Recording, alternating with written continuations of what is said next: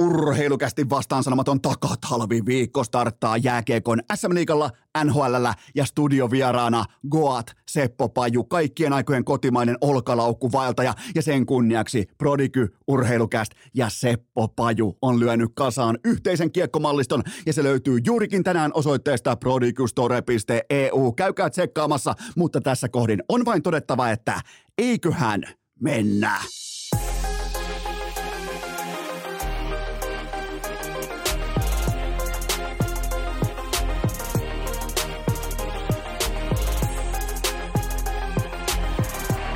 Urheilukäästin kevätkausi.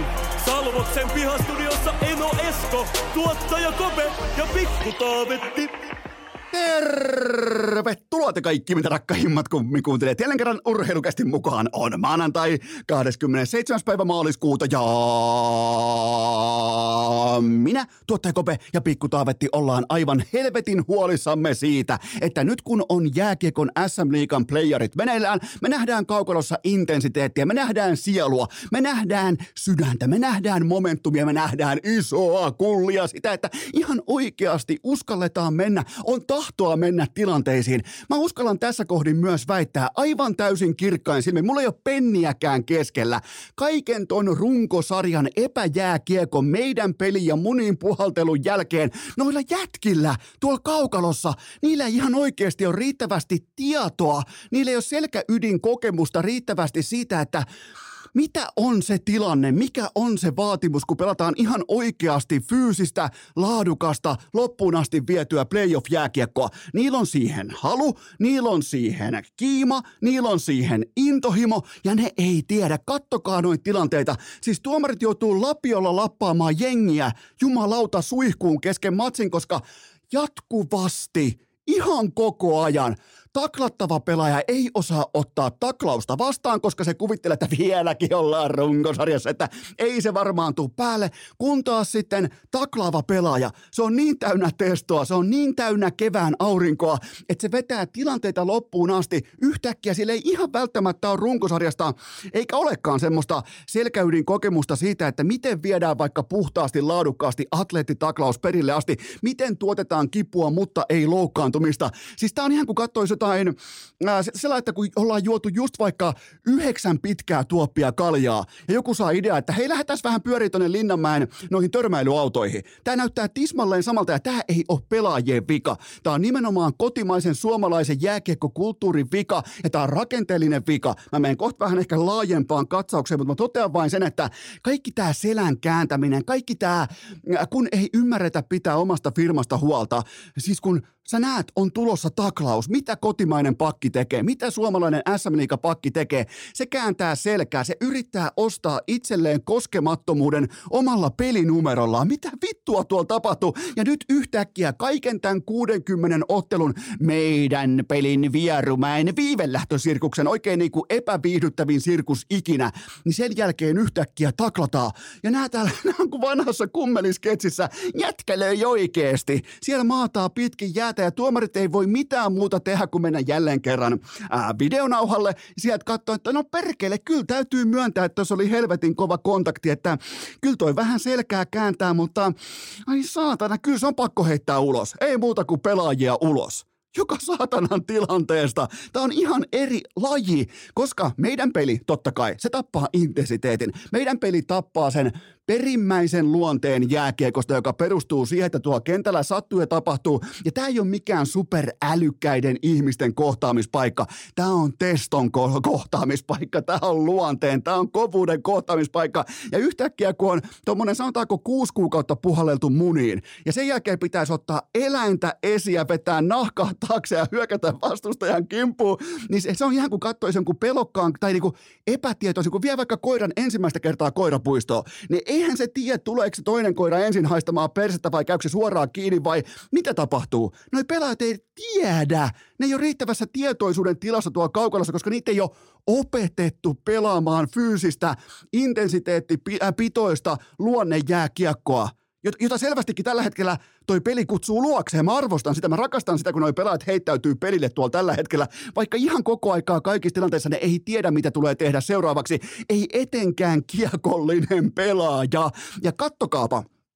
Se isompi kuva tässä kohdin on se, kattokaapa vaikkapa NHL:n prospektilistoja, kattokaapa vaikka draft-odottamia, kattokaapa vaikka kuka on se seuraava Miro Heiskanen, kuka on seuraava Mikko Rantanen. Voi muuten luvata, tulee olemaan aivan saatanan hiljaista. Minkä takia? Koska kun tonne laitetaan nyt tätä seuraavaa kansaa, vaikka Anton Lundelin jälkeen tai vastaavaa, ei niillä ole minkään näköistä hajua siitä, miten ulkomailla pelataan jääkiekkoa. Ne on puhallellut moniin meidän pelin kanssa Suomessa, niillä ei ole minkään näköistä kamppailuvalmiutta oikean fyysisen jääkiekon parissa. Nyt me nähdään se heijaste. Yhtäkkiä SM-liigan jääkiekko muuttuu hyvin lähelle NHL-jääkiekkoa fysiikaltaan. Ei kuitenkaan tietenkään samalle viivalle saakka, mutta haetaan kuitenkin samaa intensiteettiä, haetaan samaa taklauspeliä, ollaan ilkeitä, ollaan kovia ja kiekollisella pelaajalla taklaat prässin alle jäädessä. Sillä ei ole hevon perseen hajua, että mitä tapahtuu. Se kääntää selän. Se kääntää toivoa, että hei, mä laitan kilpakonnan tähän. Mä toivon, että mun numerot tässä mun selässä pelastaa mut. Sitten kun sieltä tuleekin se höyryjuna päälle, sieltä tulee se testoviritelmä päälle, kun on kevät, on kiimaa, on täys häkki, on mustaa verkostoa katsomossa ja on turkoosia verkostoja ja on porilaista hulluutta ja epähulluutta, Ilves-faneja, Tappara-faneja, porkkanapöksyjä, konnalle kannu, kaikki saatana. On siis oikeasti, nyt on kevät kiimaa, nyt on playoff-jääkiekon henkeä kaikilla muilla paitsi heillä, jotka ei osaa riittäviä. Tämä ei pelaajien vika. Ei se ole pelaajan vika, että se ei ymmärrä sitä, miten taklaus pitää ottaa vastaan. Ja tuomarit on paikoin jopa tekemättömässä paikassa. Niiden on pakko, ne varmaan puitua niiden videonauhojen äärellä, että ei saatana, joutuuko tästäkin heittää pelaajan ulos. Kyllä vain, kyllä joutuu. Se on sääntökirjan mukaista, koska se taklaus tulee vaikkapa pimeältä puolta tai selkään, mutta tästä on kyse. Munin puhaltelu, meidän peli, on tuonut meidät tähän pisteeseen, kun aletaan pelaamaan oikea intensiteetti jääkiekkoa.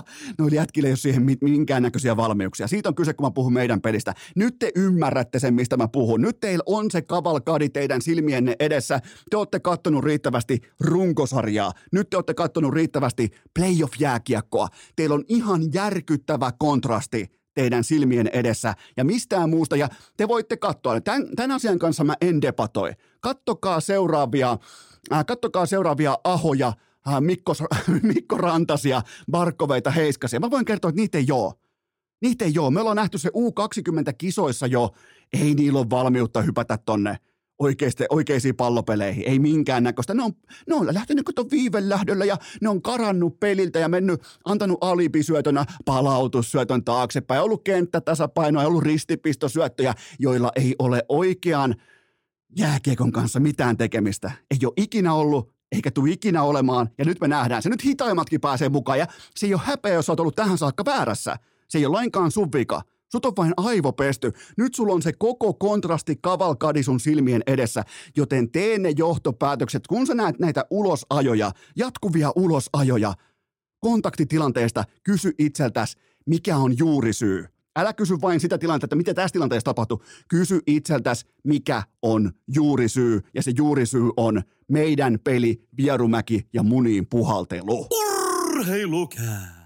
Ei kai me nyt ihan oikeasti lähetetä kärjää ulkomaille. Mutta tähän välikköön mun teille huippunopea kaupallinen tiedot ja sen tarjoaa Prodigy Disc.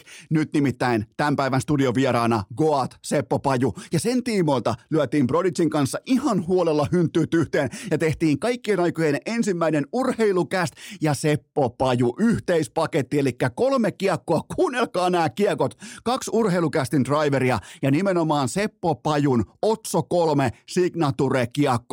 Ja tätä kyseistä Otso3:sta ja Seppo Pajun nimmarilla sä et löydä mistään muualta kuin tästä paketista. Ja hintahan, jos ostat nämä kaikki kerrallaan, ihan siis kylmästi vaikka yksitellen nappaa tosta noin ostoskoriin, se on 70 €. Mutta nyt tää koko paketti on teille juurikin tänään Seppo Pajun vierailun kunniaksi. Se on vain alle 50 €. Mä toistan alle 50 €, joten tää on teitä varten, tää on rakkaudella tehty. Tässä on Tässä on kumppanina nimenomaan Prodigy, sitten tässä on Urheilucast ja GOAT Seppo Paju, joka heittää oman signature-kiekkonsa peliin Otso3, joten menkää osoitteeseen prodigystore.eu tai ottakaa suora linkki haltuun Spotifyn jaksoesittelystä tai sitten ihan meikäläisen IG-storista. Tästä tulee hyvä juttu, olkaa nopeita, nämä myydään nimittäin välittömästi loppuun.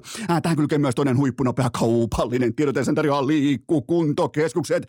4 uutta LIIKKUa tulossa, kuunnelkaa speksit. Mun täytyy myöntää, että viime viikolla kopukka koveni jo niin tiukasti nimenomaan näihin uusiin LIIKKUihin liittyen, että nyt sykkeitä ihan ripauksen verran alas. Nimittäin nyt keväällä Vantaan Porttipuisto auki 17.4. Ottakaa talteen 17.4. Ja syksyllä aukeaa sekä Kuopio, Espoo että Varkaus. Mutta ennakkomyynnit, ne on jo käynnissä, joten käyhän säästämässä se 55 €, kun sä teet sun salivalintaa. Ikävät kelit edessä, joten nyt sinne salille osoite on liikku.fi. Urheilukää!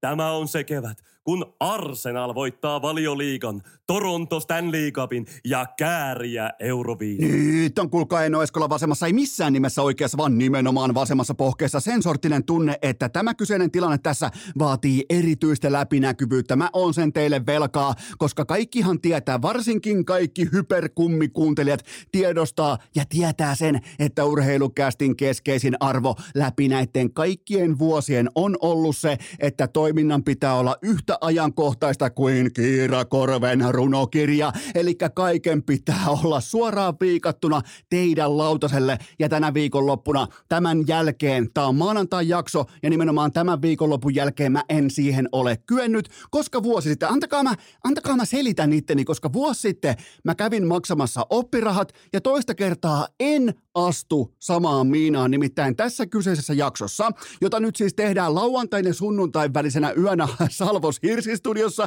Täällä on kuulkaa unikoulun rehtori laittanut pikkutaivetin onnistuneesti nukkumaan, ja täällä ollaan jälleen kerran keskellä yötä studiolla ihan vain siitä syystä, että mä jotenkin pystyisin nauttimaan sunnuntaisesta laadukkaasta live-urheilutapahtumasta jatkuvasti pohtimatta sitä, että lähteeköhän ääni, tuleekohan tekstiä ja pystyykö synnyttämään puhetta vielä illasta, joten mä päätin ihan kylmästi, että vitut koko sunnuntai. Mä en ota ollenkaan sitä mukaan Urheilucastiin, koska nyt kun mä lähden sinne kisoihin, mä haluan nauttia siitä, kun Iivo kylvettää Kläbyä. Tätä tehdessä tietenkin, tää kuulostaa nyt sun korvaa aivan täysin naurettavalta, että mitähän toi puhuu tuolla, tää niinku tavallaan Eno Esko uhkailee sulle jo menneillä asioilla, mutta kerrankin mä haluan, että tämä homma menee näin päin, että mun ei tarvi live-urheilutapahtumassa koko aikaa miettiä sitä, että no mitähän laittaisi illalla nauhalle ja pystyyköhän tuottamaan puhetta, koska vuosi sitten en pystynyt. Vuosi sitten lähti, tai ladun varteen jäi koko ääni, joten ne oppirahat, ne on maksettu. Nyt mä teen teille sen tiedon mukaan nimenomaan teille tämän kyseisen jakson. Tässä on paljon teidän kysymyksiä liittyen perjantaihin, liittyen lauantaihin, ja mitään ei ole sunnuntain tiimoilta. Muistakaa se, älkää sitten tulko syyttämään, että no miksei ollut siitä tai tästä Ilveksen taklauksesta tai muusta vastaavasta ässien jättinoususta. Se on kaikki mulle tässä tulevaisuudessa. Sulle se on nyt menneisyyttä, antakaa mulle tää yksi. Mä taas teen teille vuoden putkeen ajankohtaisjaksoja, mutta nyt mä uskallan leikata näillä näytöillä tällä CV:llä, mä uskallan leikata yhden sunnuntain pois mun listalta, joten ihan siis kylmästi vaan lähtee kaikki sunnuntain tapahtumat pois. Iivo, Kläbo, Kerttu, Ilves-huuhkajat. Näille kaikille on sitten paikkansa keskiviikon jättijaksossa ennen Urheilucastin tuotantotaukoa, joten tämä on nyt vähän tällainen erikoisempi kattaus. Koitetaan kuitenkin nauttia tästä, nimittäin teidän kysymykset jälleen kerran. Mä en tiedä, onko jonkinnäköinen, onko teillä joku kollektiivinen nahka takana vai mikä on kevään henki, koska inbox on ihan absoluuttisessa kerosiiniliekissä tällä hetkellä, joten teiltä ensimmäinen pohdinta pöytään. Alkaako Miro Heiskasen Norris olla seremoniaa vaille Sinetissä ja vastaanottaako hän myös Consmightin samassa gaalassa? Ai saatana, Heiskas kiima nousee, ja sehän mulle kelpaa, kuitenkin Miro Heiskasen faniklubin perustajajäsen jo aikoinaan, mutta Heiskanen ehdottomasti on yksi tämän kevään nimistä noussut pakkipisteessä jo sijalle 8, ja peliajassa hän on ollut jo tovin 4. Siellä on edellä vain Makaria ja muutamia muita NHL-megaluokan supertähtipelaajia. Vastassa on kuitenkin Heiskasella, jos miettii ihan putipuhtaasti Norris-rankingia, niin Heiskasella on vastassa 2 tulikuumaa lapaa. pelaa. Siellä on Erik Karlsson ja siellä on Cale Makar. Ne laukoo noin 11 pinnan tehokkuudella kiekot sisään, mikä on siis pakilleen. Se on ihan sama kuin hyökkää vetäisi Jari Kurrimaisesti 27% kiekot sisään. Noi on todella kovia lukemia, joten Heiskanen puolestaan 5%. Keskimäärin pakit ampuu, laatupakit ampuu semmoista ehkä 5-6 pinnaa kiekoista sisään. Kun taas sitten Karlsson ja Makar laittaa sitä 11% sisään. Jotenkin on edes tavallaan surkuhupaista keskustella mistään. Miettikää, nykypäivänä on ihan jopa debatin alkulähteellä on se, että kuka pakeista on tehnyt eniten maaleja. Ennen se oli pikemminkin sitä, että kuka on luotettavin omissa, kellä voi olla vaikka paras plus-miinustilasto, kuka on luotettavin sellainen all-around-puolustaja, joka ei sula missään, joka ei välttämättä myöskään loista missään, mutta se kova leipä tienataan kuitenkin vähän niin kuin Kimmo Timonen, on kaikessa ihan perkeleen hyvä. Sitähän aikoinaan haettiin. Nyt puhutaan putipuhtaasti pakkienkin maalimäärä tuotannosta, joten se numero on Heiskasella vain 11. Jos vertailee Erik Karlsson 22, Dougie Hamilton 18, Roman Josi 18, Cale Makar 17, joten me ei hirveän helposti ainakaan saada Heiskasta mukaan Norris-debattiin. Urheilukästin, itse asiassa Urheilukästin Norris-ralli tässä kohdin tätä tehdessä, eli lauantai-sunnuntai-yönä, se kuuluu seuraavasti tässä rankingissä. Cale Makar, Dougie Hamilton ja Hampus Lindholm. Siinä on mun top 3 ja Heiskanen on ihan putipuhtaasti kytällä, joko siellä 4 tai siellä 5. Ja Erik Karlssonin mä liputan tässä kohdin sivuun, koska hän epätreidinsä jälkeen, hän päätti pakata kautensa, joten mä kunnioitan tätä päätöstä, koska Karlsson lopetti, jos sitä ennen hän ei puolustanut, niin nyt se ei yritä miltään osin enää edes feikata, että sillä olisi minkään näköistä sisään leivottua puolustajan sielua tai tarvetta pelata omiin päin ikinä kiekottomassa roolissa. Se on siis surkuhupasan näköistä. Tulee tekee yli 100 pinnaa. Sille mä nostan hattua totta kai, koska mä arvostan viihdebisnestä, mutta mä liputan Erik Karlssonin tässä kohdin sivuun. Ei tässä ole kuitenkaan aidon oikean kilpaurheilun kanssa ollut varmaan 3 kuukauteen mitään tekemistä, joten mun on pakko ottaa Karlsson kokonaan pois ja fokusoitua Makariin, Dougie Hamiltoniin, Hampus Lindholmiin ja sen kautta myös Miro Heiskaseen, joten Norris itse asiassa tässä kohdassa, jos puhutaan Norriksesta, niin se on Heiskaselle kauempana kuin potentiaalisesti Conn Smythe Trophy, näin se voi melkein sanoa, koska numerot on numeroita, vaikkakin Heiskanen tällä kaudella tuottaa myös itse numeroita, mutta nämä muut taas pystyy tuottamaan täysin hävyttömiä lukuja pöytään. Joten siinä se erotus on, ja silti Heiskanen noussut sinne NHL-pakkien ehdottomaan top 6 tällä kaudella. Seuraava kysymys. Eikö Patrik Lainen kannattaisi siirtyä itse asiassa pakiksi ja alkaa jahdata ainoastaan Norrista? Nyt on uskomaton Norris aalto inboxissa ja tässähän se tavallaan niin kuin tulikuuma aivonystyrä muhii nyt tässä kohdin. Tämähän pitäisi tehdä, mutta toisaalta taas Laine meni loukkaantumaan treeneissä ja on suurin piirtein 3-4 viikkoa vaihteeksi sivussa, ja eli about siis suomeksi loppukauden. Mä oon aiemmin puolustanut, kaikki muistaa varmaan sen, että mä oon aika ryhdikkäästikin puolustanut Lainetta siitä, kun on väitetty pitin kautta rantaan, että hän olisi loukkaantumisherkkä tai liikaa sivussa, niin enää mä en voi puolustaa Patrik Lainetta näillä samoin argumentein. 33 pinnaa, eli 33% kaikista saatavilla olevista otteluista missattuna viimeiseen 2 työvuoteen. Se on huolestuttava numero. Se, jos vaikka katsoo NFLn puolelta, niin se on syy, miksi Lamar Jacksonille ei makseta. Se on missannut 40% peleistä. Patrik Laine 33% peleistä. Ja kun mennään tähän supertähteyteen ja mennään varsinkin NHL-kulttuuriin, tiettyyn sinikauluskulttuuriin kuitenkin, mikä onneksi on siellä vielä läsnä toisin kuin NBAssa, niin täällä arvostetaan availabiliteettiä, sitä ootko sä saatavilla vai et, ja se on ihan perkeleen tärkeää, että sulla on siellä, mitä useammin sulla on yli 80 peliä kauteen, niin sitä kirkkaampi tähti sä siinä tähtien joukossa olet, ja Patrik Laine näiltä osin, totta kai epäonnea on mitä tahansa, mutta se on mitä se on, ja mä oon aiemmin Lainetta puolustanut, mä en enää voi häntä tässä kategoriassa puolustaa. 33% on jättimäinen lukema tuossa kohdin tuolla roolilla. Ja tavallaan tämä kaikki on myös irvokasta. Miettikää, koko sinitakkien relevanssi, koko olemassaolo pohjautui hetken aikaa siihen, että Patrik Laine päättää vaihtaa pelipaikkaa. Koko organisaatiota ei ollut olemassakaan, pois lukien Connor Bedard, tankkaus Ja koko olemassaolo perustuu siihen, että Patrik Laine vaihtaa laitahyökkäjästä keskushyökkääksi. Miettikää, miten ohuella voi NHL-organisaatio vetää. Ai jumalauta, seuraava kysymys. Nuoleeko NHL häpeällisemmin kristinuskoa vai Putinin Venäjää? Onpa aika tiukka otatus, tiukka kysymys, vaatii myös tiukan vastauksen. Tällä hetkellä tilanne on tasainen, mutta Venäjä johtaa silti yhden takavyöheiton voimin. Kuitenkin Putin vanhana judokana on napannut NHL:sta sen verran tuhnin pallikuristuksen ja sitä kautta nipponin. Että sen verran ollaan vielä kuitenkin siinä nuolennassa edellä, mutta siis kannanottaa, mennään ihan vakavissa liikkeelle tavallaan sen kautta, että kun otetaan kantaa tai annetaan vilpitöntä tukea jossain asiassa, niin se homma menee näin. Joko ollaan satapinnaisesti sen takana, tai sitten ei olla ollenkaan siinä mukana. Ja mietitään vaikka Stalin veljekset vetää ihan pokkana tuolla Pride-paidoissa aiemmin Montrealin nutussa. Siellä ollaan kamokuteet päällä. Hyvä, ettei armeijan 6-2 päällä kaukalossa. Sitten yhtäkkiä tullaan jeesustelemaan, kirjaimellisesti vittu jeesustelemaan kristinuskosta. Niin tämä on se kysymys, mitä ei välttämättä NHL haluaisi, että sen fanit kysyis.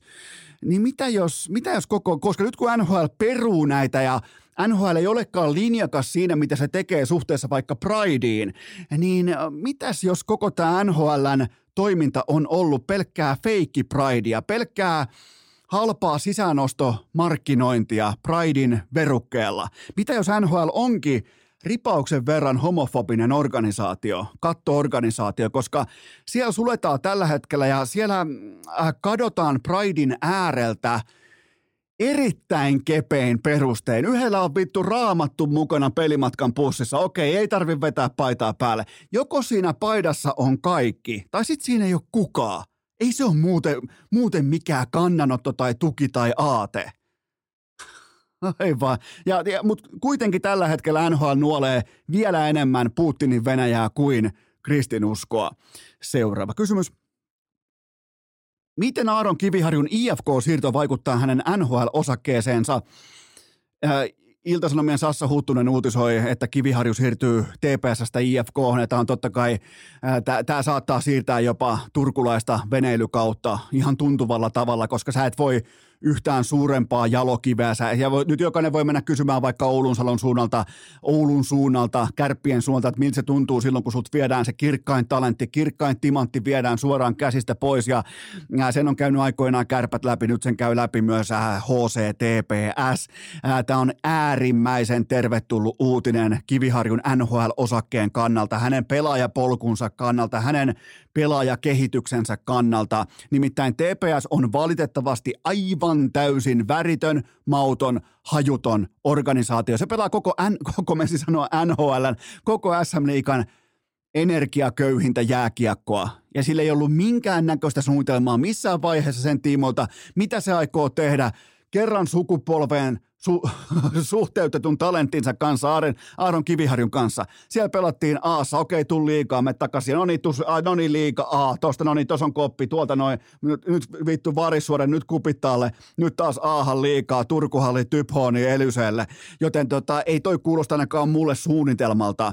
Ja nyt mä haluaisin tietää, jos joku tietää, laittakaa mulle inboxiin viestiä, kuka on Kiviharjun agentti? Mä haluan tietää tässä, koska ei löytynyt mistään. Mä tein ihan kunnon haut ja lähetin pari tekstiviestiäkin enkä saanut vastausta. Kuka on Kiviharjun agentti? Mä haluan tietää, kuka edustaa Aron Kiviharjua, koska sillä on oikeasti merkitystä. Tää kaikki asettuu nimittäin, mä oon käynyt sen saagan silloin aikoinaan läpi.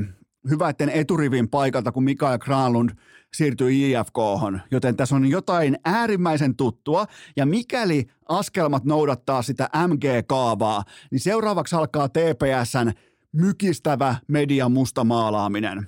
Ja se on osittain jo alkanut, mutta muistakaa, että aina kun medialle vuodetaan jotain, niin sille on aina syynsä. Jonkun jossakin pitää hyötyä siitä, ja totta kai siitä on helvetinmoinen hyöty tietyille instansseille, että saadaan Aron Kiviharju liitettyä tässä kohdin IFK:hon pois TPS:stä, saadaan tietty, sanotaanko, jättiseurojen alfamittelö alkaneeksi tässä vaiheessa. Siinä on aina merkittäviä, todella siis rahanarvoisia asioita tapahtuu silloin, kun jotain asioita vuodetaan medialle. Ja tämä kaikki on hyvin mielenkiintoista. Tässä on niin paljon tuttuja elementtejä suhteessa Mikael Granlundin jopa niin kuin veriseen siirtoon Kärpistä IFK:hon. Ja siitäkään muuten ei vielä kaikkea kerrottu. Siitä ei lähellekään kaikkea kerrottu, kuinka paljon sitä ohjelmaa. Pitäisiköhän joskus tehdä joku erikoisjakso sen tiimolta, että miten MG oikeasti siirtyy Kärpistä IFK:hon ja ketkä oli vetämässä naruista ja miten MG:n agenttiyhtiö, minkälainen Kärppien mustamaalausaalto alkoi ja miten. Se oli muuten hyvin mielenkiintoista aikaa. Ja itsekin silloin vielä totta kai mä olin nyt 39, eli mä olin silloin varmaan ehkä jonkun, mitähän mä olin 20, mä heitän vaikka, että mä olisin 26-vuotias, 25-vuotias. Mä näen nykyään maailman niin eri tavalla kuin silloin. Mä olin varmaan 26-vuotias.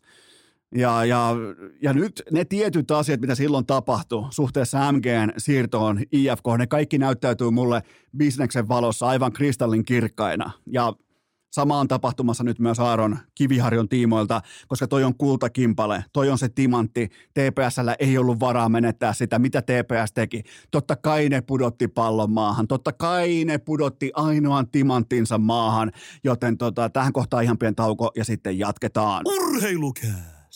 Podcastien ikioma autotallivalmentaja. Tähän välikköön mulle huippunopea kaupallinen tiedote, mutta ennen kaikkea huippuluokan uutisia, nimittäin ABLOY Doorman L3 on nyt mulla jaettavaksi teille. Mä teen jonkin sortin somearvonna, jonkinnäköisen somepostauksen nyt tässä tauon aikana, ja teistä joku tai jotkut voi voittaa itselleen koko markkinoiden älykkäimmän lukon siihen oveen. Sen tarjoaa, kuulkaa, ABLOY, sen tarjoaa Urheilucast, koska mulla on ne täällä himassa.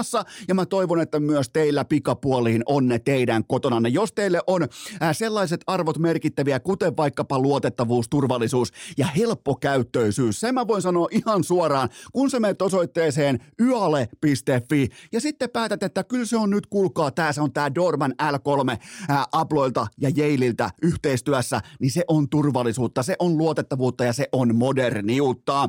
Nimenomaan puhutaan, ja tavallaan tää vie, kun sä teet tämän hankinnan, tämä vie sulta konkretian tasolla avaimet pois kädestä ja ajatusmaailman tasolla stressin pois pääkopasta. Ja tervetuloa nykyaikaan. Mun mielestä on aika päästään nyt tässä kohdin vanhasta irti, kuten vaikkapa avaimista. Me ollaan päästetty jo irti CD-levyistä, me ollaan päästetty irti VHS-kaseteista, joten miksi myös ei avaimista? ABLOYn Doorman L3 ei ole ainoastaan tulevaisuutta, vaan se on nimenomaan tätä hetkeä tässä. Mä laitan teille arvonnan pystyyn ja todella vahva suositus. Yale.fi. Urheilukääst! Voit olla kovakin kaveri, mutta oletko koskaan ollut olkalaukkugooni? Riipaistaanpa suoraan seuraava pohdinta lavetille. Menikö Rane Raunonpojan maila yli vai alihintaan? Ehdottomasti napakkaan markkinahintaan, eli siis joku katsomossa, joku pikkufani oli tuonut mukaan ilmeisesti Suomesta, hyvin todennäköisestikin Suomesta, mukanaan siis minigrip-pussissa erilaisia suomalaisia makeisia, kuten vaikka Fatserin sinistä ja muita vastaavia, niin kuin selkeästi kauaskin tunnistettavia tuotteita, niin se ehdotti, että Rane, jos saan sulta mailan, niin saat nämä kotimaiset namut, ja Ranehan tarttu, joten kyllä tuossa mentiin mun mielestä aika niin kuin navakallakin tavalla markkinahinnan mukaisesti. Mä olisin tehnyt, jos mä joutuisin elämään noilla niin sanotulla jenkkiherkuilla, ja mä tiedän vielä sen, että Mikko Rantanen on varsinkin suklaan perään, niin siinä on tiettyä hännän vipinää siinä kaverissa, niin mä olisin kanssa tehnyt ton treidin koska tahansa, vaikka se olisi mun niin sanottu 50 maalin rajan kultainen maila, ihan se ja sama, mä vaihan tohon pakettiin mitä tahansa, joten mutta toisaalta taas tätä tehdessä nyt keskellä lauantai-sunnuntai yötä, niin Rane ei ole osunut nuottaan ton mailatreidin jälkeen, niin menikö sinne sittenkin tällainen niin kuin ikään kuin onnenvarpu? Mä en kysy, kansa kysyy, mutta jos tulee noin hyvä tarjous, muistakaa, kaikki on aina kaupankäyntiä, kun se ylihinta maksetaan, niin totta kai sä annat koko maatilan vaihdossa, niin kuin Rane myös teki. Ja mun mielestä nämä on hyviä videoita, mun mielestä nämä on niin kuin hyviä sellaisia pikkuviraalivideoita, vähän niin kuin lähentää faneja, tavallaan niin kuin inhimillistää näitä supertähtiä, niin kuin sä et ihan hirveän montaa suurempaa supertähtiä NHL:stä edes löydä kuin Mikko Rantanen, niin sitten tällainen inhimillinen karkkipussi tai karkkipakettiin vaihto, jääkiekkomaila siihen ja pikku yläkivet sinne ja... Eikö olekin helppo kannustaa näitä suomalaisia supertähtiä, niin kuin vaikka Rantasta tai Hintsiä, Heiskasta, Antti Raantaa, kumppaneita. Huomaatko, supertähtiä Antti Raanta. Ana on mulle, Ana on aina supertähti, saatana. 2 lapsen isä, Antti Raanta. Se on mulle supertähti. Älkää tulko debatoimaan. Seuraava kysymys. Mitä arvoja Pekka Rinteen patsas edustaa Nashvillen kiekkofaneille? Tuli muuten hieno patsas. Patsaan tekeminen urheilun saralla on ollut aivan liian hankalaa viime vuosina. Jos mietitään vaikka Cristiano Ronaldoa. Itse asiassa ei mietitä Cristiano Ronaldon patsasta, mutta se on ollut ihan käsittämättömän hankalaa, koska nämä hankkeet maksaa siis jopa satoja tuhansia euroja ja silti mä voisin vanhalta saatana Heinolan seminaarin koulun ala-asteen kuvaamataidon luokasta hakea vanhan liiton muovailuvahaa ja sen niinku nestettä, mikä kovettaa sen. Sen jälkeen mä teen patsaa ja tulee muuten alle 3,5 tonnia plus alvi hintalapuksi. Joten mä en voi käsittää, mikä siinä on ollut niin perkeleen vaikeita, mutta tää meni nappiin. Tää oli viimeisen päälle. Mutta itse kysymykseen, niin Pekka Rinne edustaa kaikkea sitä tyylikkyyttä ja kunnioitusta, joka alkaa siitä sekundista, kun pelikamat riisutaan yhtälöstä sivuun. Eli kaikkihan ymmärtää sen, että supertähteys on verrattain saavutettavissa, se on verrattain heittomerkeissä vaivatonta siellä parketilla, siellä jäällä, siellä viheriöllä, mutta ne legendat, ne on sitten ihan eri puusta. Ne syntyy silloin, kun sulla ei ole pelikamoja, sulla ei ole harniskaa yllä. Ja sillä saralla Pekka Rinne nimenomaan tuossa yhteisössä, tuossa osavaltiossa, Tennesseein osavaltiossa, niin on noussut jopa NFL-legendojen joukkoon, kun puhutaan paikallisista legendoista, siis puhutaan paikallisista sankareista. Siellä on siis, totta kai tuossa kulttuurissa kunnioitetaan vaikka, ei mennä tarkemmin siihen, että mitä osaa historiasta tai muuta vastaavaa, mutta Pekka Rinne on ihan siellä pyramidin huipulla, kun puhutaan yhteisöllisestä arvostamisesta. Ja se kaikki tapahtuu aitouden, välittämisen ja vilpittömyyden voimin, niin kuin Pekka Rinne on aina ollut. Se ei ole ikinä feikannut varttiakaan. Mä veikkaan, että minä tai sinä ollaan joskus esitetty jotain, mitä me ei olla. Ja siihen ei ole koskaan langennut Pekka Rinne, mikä kertoo äärimmäisen laadukkaasta, tasokkaasta, ryhdikkäästä kotikasvatuksesta, joka on sitten niin kuin ehkä vähän ontuvasta, urheilullisesti ontuvasta Vesasta on kasvanut uskomattoman kauden sellainen mammuttipetäjä, josta on tehty patsas tonne ja ei voisi tapahtua paremmalle ihmiselle ja pelaajalle kuin Pekka Rinteelle. Ihan ainakin mun kirjanpidossa, niin kuin olen useasti sanonutkin, että aina kun tulee sellainen olo, että vähän niin kuin etsii itseä tai niin kuin miettii, että mikä on oikein, mikä on väärin, niin hetken verran, kun katsoo vaikka Pekka Rinteen uraa tai se, miten hän puhuu vaikka medialle, miten hän tapaa vaikka faneja tai käy lastensairaalassa vierailemassa, niin sillä saa aika hyvän tatsin siihen, että mitä on aitous, mitä on lämpö, mitä on kunnioitus. Joten näitä kaikkia arvoja ihan selkeälläkin tavalla Pekka Rinteen patsas edustaa Nashvillen, ei ainoastaan kiekkofaneille, vaan koko yhteisölle. Seuraava kysymys. Kumpi tulee olemaan nälkäisempi pronssiottelussa, Pelicans vai KalPa? Nyt on ihan vyön alle lyöty poikkari. Ihan siis tarpeettoman likainen kysymys. Nyt tarvitaan Sampo Liusjärvi asialle. Niin kuin näistä kysymyksistä pitää alkaa antaa kakkua, koska aivan täysin. Niin mulla meni vibat. Mä just kehuin inboxia. Sitten siellä on tällainen likainen miina odottamassa. Kumpi tulee olemaan nälkäisempi pronssiottelussa, Pelicans vai KalPa? Ja sanomattakin selvää on se, että inboxissa tällä kysyjällä on profiilikuvassaan Tapparan logo. Ihan siis sanomattakin selvää, eli tamperelainen ylimielisyys tällä hetkellä alkaa nostaa pikkuhiljaa päätään. Miksi? No vittu, koska siihen on varaa. Game 7 tiistai-iltana kello 18.30 Lahdessa. Kaikki katseet tulee kääntymään mun osalta Pelicansin Lukas Jasekkiin. Eli 6 matsia nyt pelattu tätä äärimmäisen tasaista, laadukasta ottelusarjaa, missä ollaan nähty tunnetta, ollaan nähty tietyllä tapaa likaisuutta, ollaan nähty aika syvältäkin kaivamista. Eli 6 matsia grindattu. Ja miettikää, Lukas Jasekilla, joka on siis hyökkäjä, ykköshyökkäjä, hänellä on vain kerran alle 21 minuuttia peliaikaa, joten hän pelaa sellaisia Mikko Rantas, Conor McDavid-tyyppisiä minuutteja tällä hetkellä turkoosipaidassa. Ja oikeastaan Pelicansin äijistä vain ykköspakki Teemu Eronen yltää samoihin numeroihin, joten Nyt on mielenkiintoista se, että kun sulla on se kiekko sun lavassa ylivoimaisesti eniten sun joukkueesta ja nimenomaan kytkin hetkillä, kun sulla se on siihen sun raitin mailaan, se on liimattu, niin riittääkö bensa? Ihan oikeasti riittääkö Teslassa akku tässä tapauksessa, tsekki Teslassa? Joten ja tämä on mun mielestä se ilta, kun maksetaan isoja euroja ulkomaalaishankinnalla, joka on kieltämättä laatulohi, niin tämä on se ilta, kun Jasek ekaa kertaa Pelicans paidassa punnitaan aikuisten vaalla, joten mulla on ihan kaikki katseet. Mä haluan nähdä parhaalta pelaajalta hänen parhaan iltansa toistaiseksi Pelicans paidassa, ja silloin ne myös voittaa tämän matsin. Ja otetaan vielä samaan laskuun pikainen Kit Jämseen raportti. Nyt on sankaruutta tarjolla poissaolon jälkeen ja ihan hyvältä näytti, vaikka tuli nuttuun tuolla Kuopiossa nyt lauantai-iltana, niin ihan hyvältä näytti Kit Jämseenin pelaaminen. Mulla on vielä vähän epäselvää se, että kun nostetaan vaikka pelaaja ykkösketjuun, niin minkä takia siinä tulee kuitenkin sellaista pientä pelin sisäistä roolittamista, että miksei sitten kuitenkin mennä ihan niin kuin all in siihen päätökseen. Kun ollaan päätetty, että meillä on Kit Jämseen ykkösessä, sitten kanssa mennään sillä. Kyllä toi jätkän, sitä vartenhan se on poikkeustalentti, että se pystyy pelaamaan näissä hetkissä. Joten kyllä mä, jos pitäisi antaa jonkinnäköinen arvosana nyt näistä otteluissa, missä hän on pelannut, niin mä annan 3 Louis Vuittonin olkalaukkua 5 mahdollisesta. Just mitä nämä TikTok-räppärit käyttää sellaisia, mikä laitetaan vyölaukku, mikä laitetaan olkalaukuksi. TikTok-räppärit, saatana. Mutta siis Kid Jämsen on ollut ihan laadukas ja mä voisin povata, että hän tulee olemaan tiistai-iltana. Voi olla jopa muutoksen tekevä pelaaja tähän kyseiseen otteluun, koska nämä on molemmat vähän kotikissajoukkoja, joita varsinkin Pelicans. KalPa on lähempänä vierasvoittoa kuin Pelicans Kuopiossa. Okei, sillä ei ole enää mitään merkitystä, mutta tuli vaan noteerattua.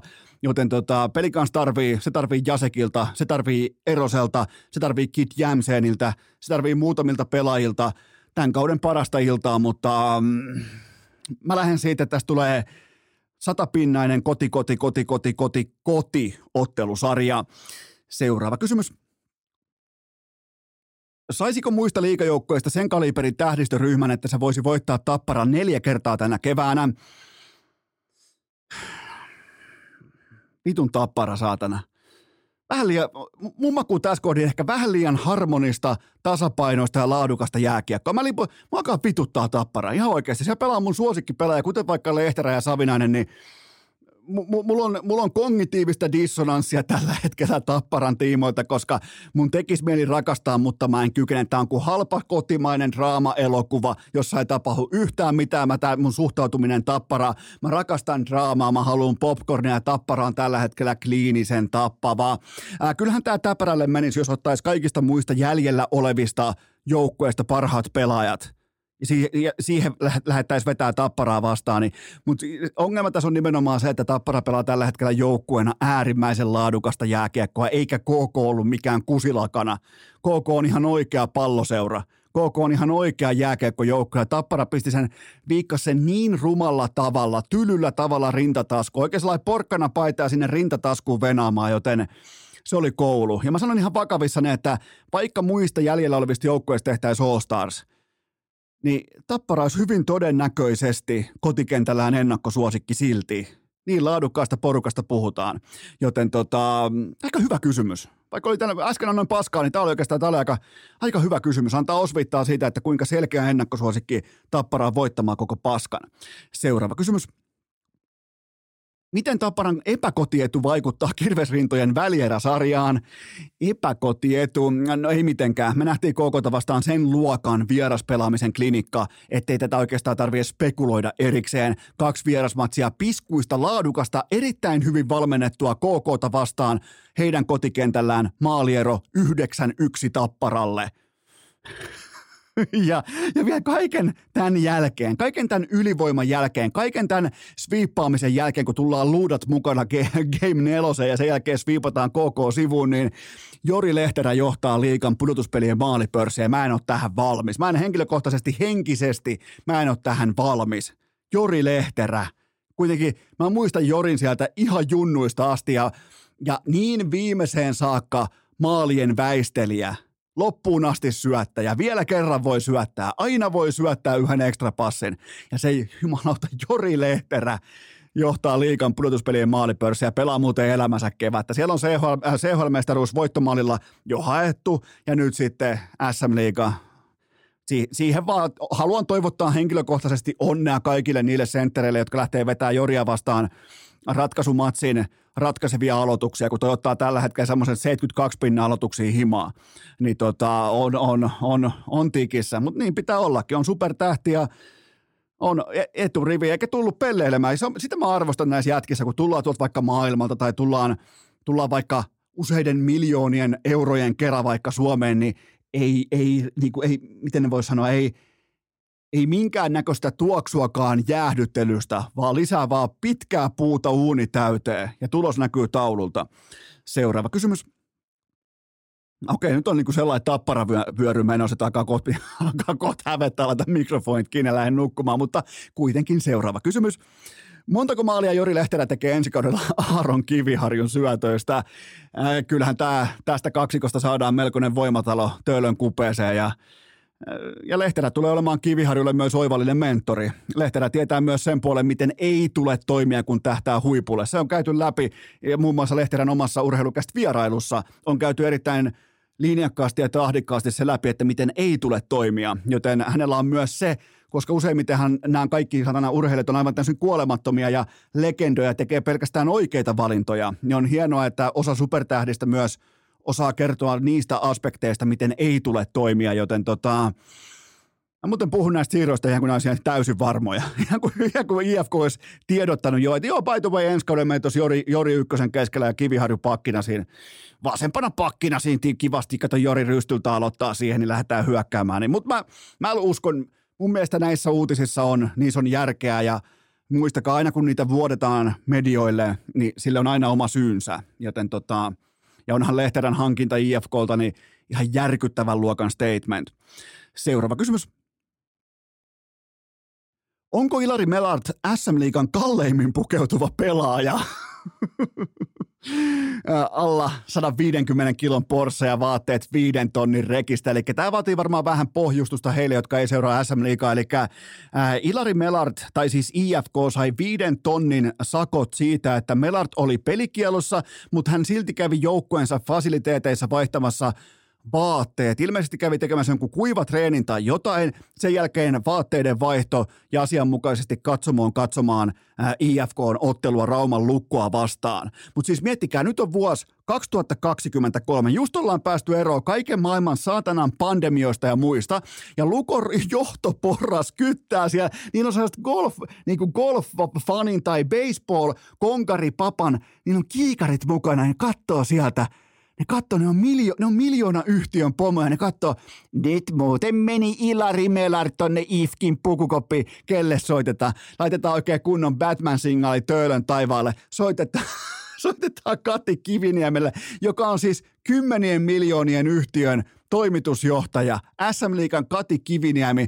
Miettikää, kun ne soittaa se, että me nähtiin Ilari Melart tuolla, se meni tuhmasti tonne IFK:n koppiin, vaikka oli pelikierrossa, miten jatketaan tästä. Ihan kuin Kiviniemellä ei olisi mitään muuta tekemistä SM-liigan toimarina, kun että Lukko johto alkaa soittamaan ja käräyttää, vasikoi Ilari Melartista, joka vaihtaa vaatteet joukkueen fasiliteeteissä. Ja siis Lukkohan nimenomaan vasikoi tästä pelkästään se toivo edellä, että Melart saisi lisää pelikieltoa. Jos ne tämän rahan takia, niin silloin on kovat paukut piipussa, koska jos Lukko yrittää 5 tonnia kerrallaan näivettää IFK:n kassan sille, että IFK ei pysty matkustamaan enää. Toisaalta taas, niin Game 7, jos ei pysty matkustamaan, niin Lukkohan mennään saa silloin 5-0 luovutusvoiton IFK:lta. Että tämä voi olla myös sitä, mutta siis älkää soitelko mihinkään. Miten olisi pitää vaan turpa kiinni? Käykö kellään mielessäkään se, että ketään ei kiinnosta vittuakaan, missä Ilari Melart pukee tai ei pue, vaikkapa hikikamoja päälle tai vaiha kalsareita. Miten olisi vaikka pitää turpa kiinni ja soittaa ei kenellekään? Miettikää, aikuiset ihmiset soittaa SM-liigan 90 miljoonan euron liikevaihon toimitusjohtajalle.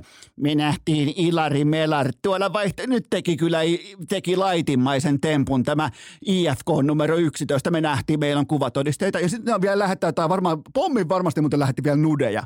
Ihan pommin varmasti otti vielä Melartista nudeja. Ja lähti, okei, nyt tämä alkaa mennä siihen oikeaan suuntaan tämä raportti, mutta...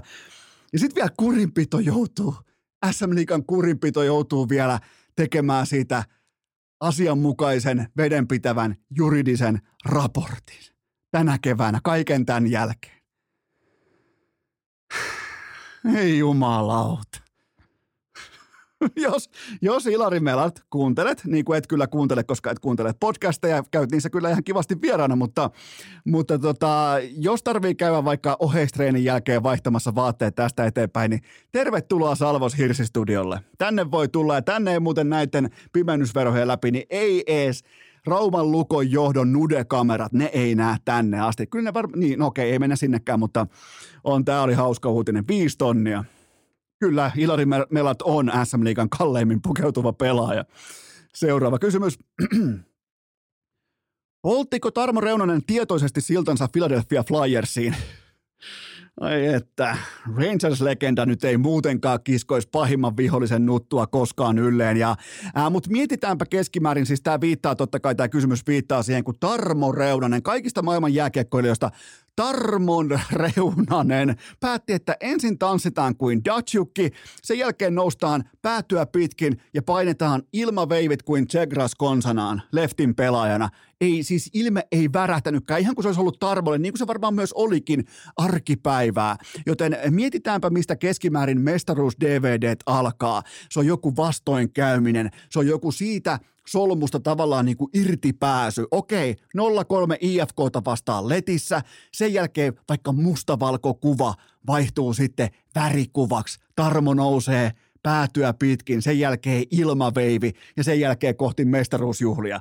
Ja tällähän nämä mestaruus-DVDt useimmiten alkaa, joten huheja. Siis Tarmo Reunasen yksittäinen vaihto IFK:ta vastaan. Ihan tässä ottelun avaus erässä selkäseinää vasten. Pakko pystyä toimittamaan kotikenttä. Ottelusarja IFK:lle 1-3.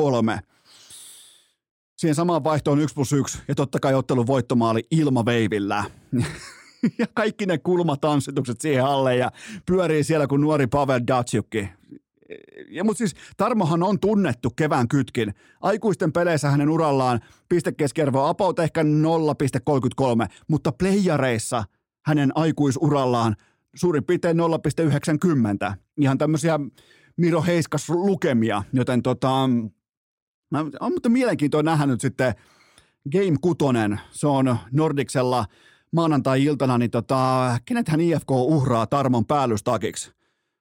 Ja ennen kaikkea, käyköhän Melat vaihtamassa kopissa vaatteet oikean protokollan mukaisesti? Nyt se ei kyllä enää pelikielossa, mutta olisikohan Kulpetilla Tarmon ilmaveiville kerrointa tarjolla? Mikähän se olisi tämän jälkeen, nyt kun sieltä on yksi tehty? Ja niitä ei varmaan Tarmon uraan kautta elämään mahu enää hirveän montaa. Niin mikähän olisi Kulpetilla Tarmon ilmaveivimaalikerroin otteluun numero 6? Se pitäisi melkein selvittää, että mikä on tämmöisen Tarmon tällaisen suorituksen kerroin, koska mulla ainakin mennään siihen oikeasti. Sen mä pystyn ottaa vielä vastaan, jos sen tekee vaikka Mikke Granlund, sen tekee vaikka Markus Granlund, sen tekee vaikka Trevor Zegras tai joku muu vastaava, mutta sen tekee Tarmo fucking Reunanen selkäseinää vasten SM-liigan playareissa. Siihen mä en ollut valmis. Ihan voi myöntää, että jos olisi ollut pikkutaavetin liberot jalassa, niin ihan vähän olisi valahtanut paskaa tuolta puntin puolta, niin kuin ihan kuin tuossa nyt ei olisi muka käynyt tuossa tämän pikkukaverin tiimoilta. On nimittäin kusta ja paskaa lentänyt lattialle tässä kivasti pitkin viikonloppua paremmin kuin oikeastaan pikkutaavetin paska lentää pidemmälle tällä hetkellä kuin suomalaiset mäkihyppäjät. Se on muuten fakta. Seuraava kysymys. Koettaako Rauli Uramäki vetä selittelijärankingissa Makvanin ja Annimarin väliin? Ihan tismalleen samaa kastia ja painetta on tulossa lisää. Tämä Kiviharju saaga on todella nolo ja se tulee henkilöitymään Rauli Uramäki. Ja kaikki nämä Sassa Huttusen uutisoinnit liittyen TPS:n fysiikkavalmennukseen, siihen miten pelaajia ei arvosteta. Kaikki ne on jättimäisiä mustia silmiä, koska ne sanat on haluttu sieltä ulos.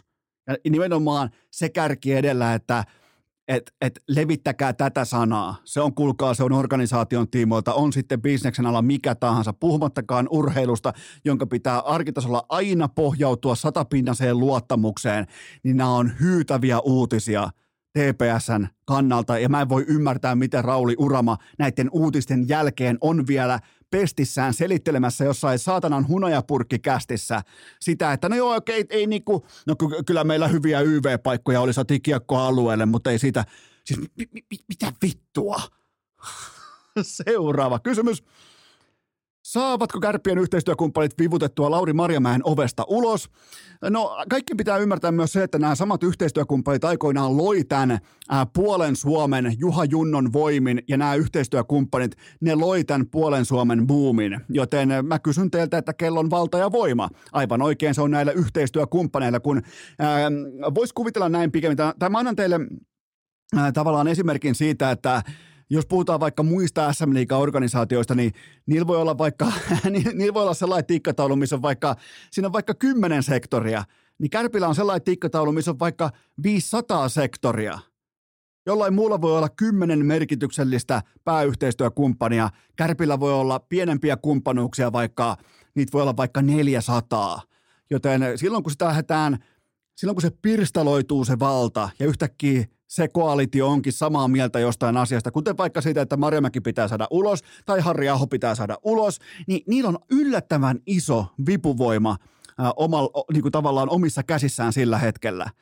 Ja Kärppien pitää muutenkin saada koko niin kuin paskansa ojennukseen. Tunteilijat ulos, etätyöläiset sivuun, osaajia tilalle. Siitä on kyse. Siellä on aivan liikaa kärppäsydämiä töissä.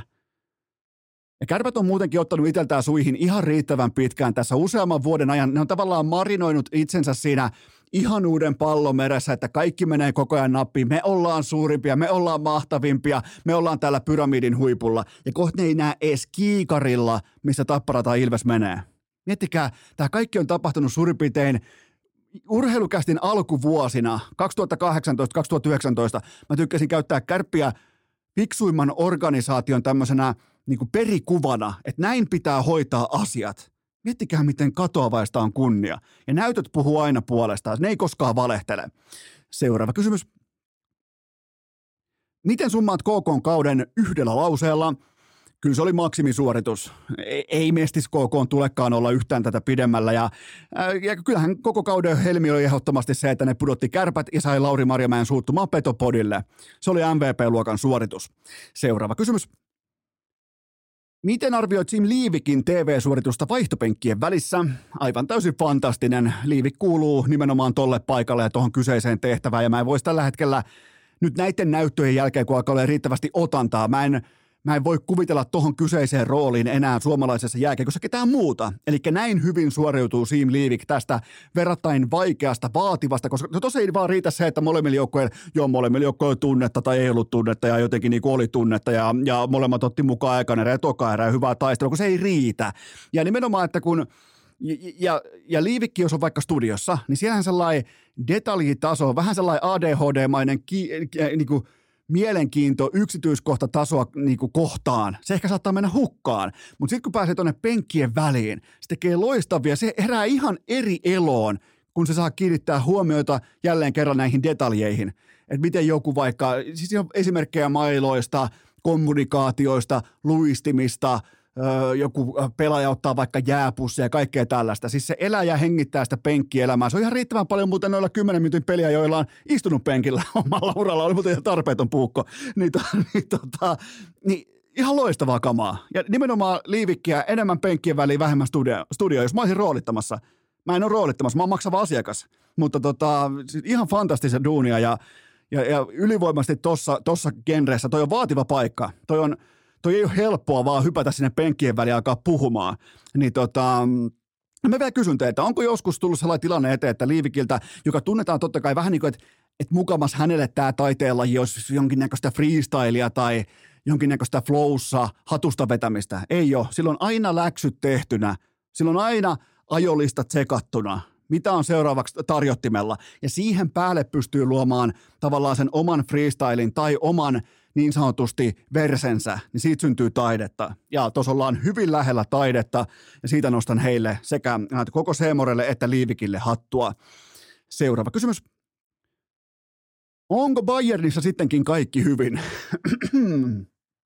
Sieltä lähti Julian Nagelsmann, lähti ulos ja Thomas Tuchel tuli sisään takaisin ja mihin takaisin vaan siis samasta ovesta samaan aikaan sisään ja aivan täysin, kun jos miettii, että nyt puhutaan kuitenkin miljardiluokan yhtiöstä ja tapahtuu tällainen PR-fiasko, missä päävalmentaja saa kengästään tietää median kautta ja uusi coachikin saa tietää pestaamisestaan median tai jonkun twittereiden kautta, niin ihan uskomaton PR-fiasko Bayern Münchenille.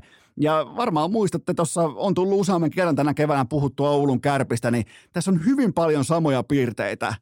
Siis Pep Guardiolan lähdön jälkeen, eli kesästä 2016 lukien, 6 eri Bundestraineria, pisin pesti vain 1 vuoden ja 9 kuukautta. Okei, tämä ei täsmää Kärppiä, mutta se mikä taas täsmää on sellainen tietty omien poikien keskinäinen valtataistelu. Se, että kenen tämä yhtiö on, kenen tämä laiva on. Ja tällä hetkellä Bayernissa on ihan selvää, että Oliver Kahn haluaa tämän koko laivan omakseen. Tämä oli vallan näyttö, tämä oli Hauiksen näyttö, tämä oli vallan käyttö, mitä Oliver Kahn tässä teki. Tässä on hyvin paljon samoja elementtejä Kärppien kanssa.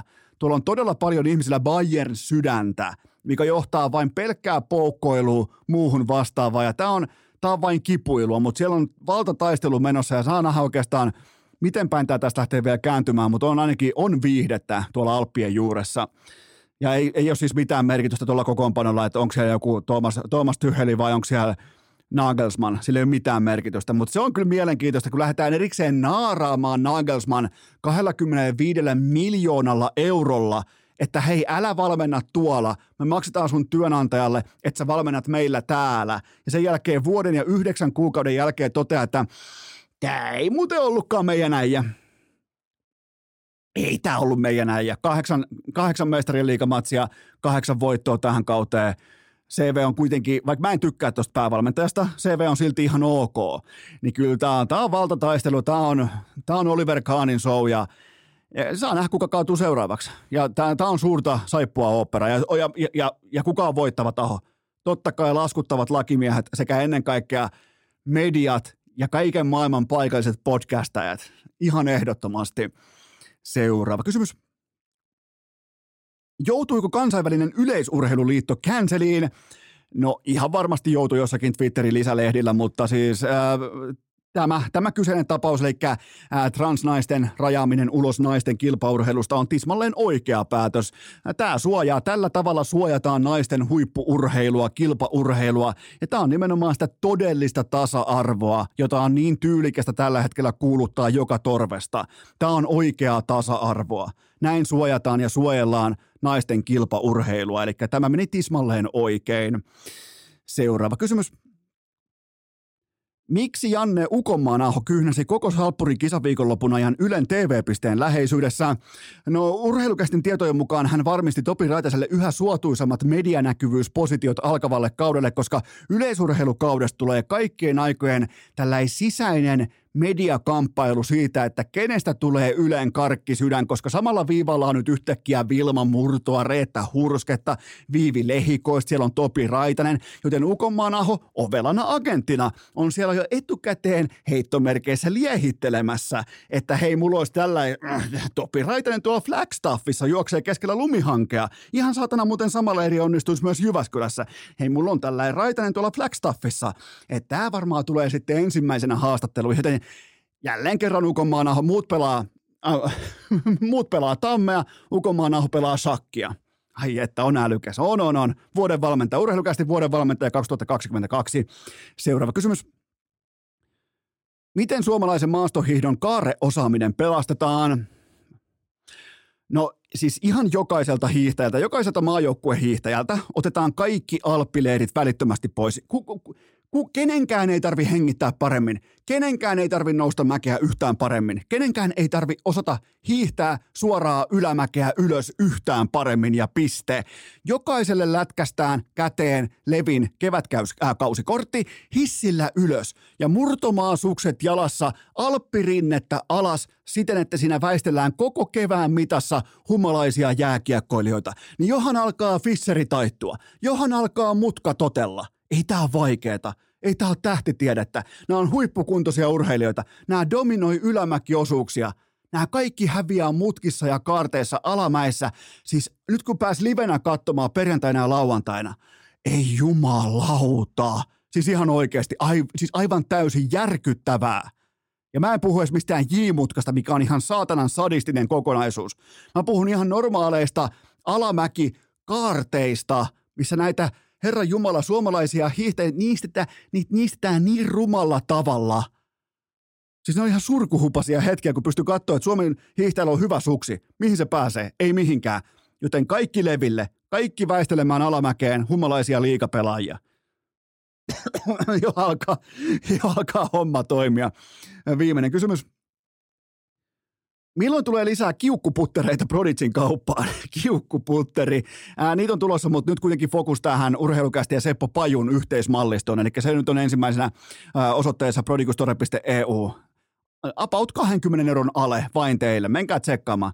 Laita vaikka Spotifyn jaksoesittelyyn. Käytte katsomassa, niin saatte 70 paketin, missä on Otso3, Signature-malli mukana. Sitä ei ole missään muualla. Seppo Pajun, joten ai että. Se on muuten hyvä...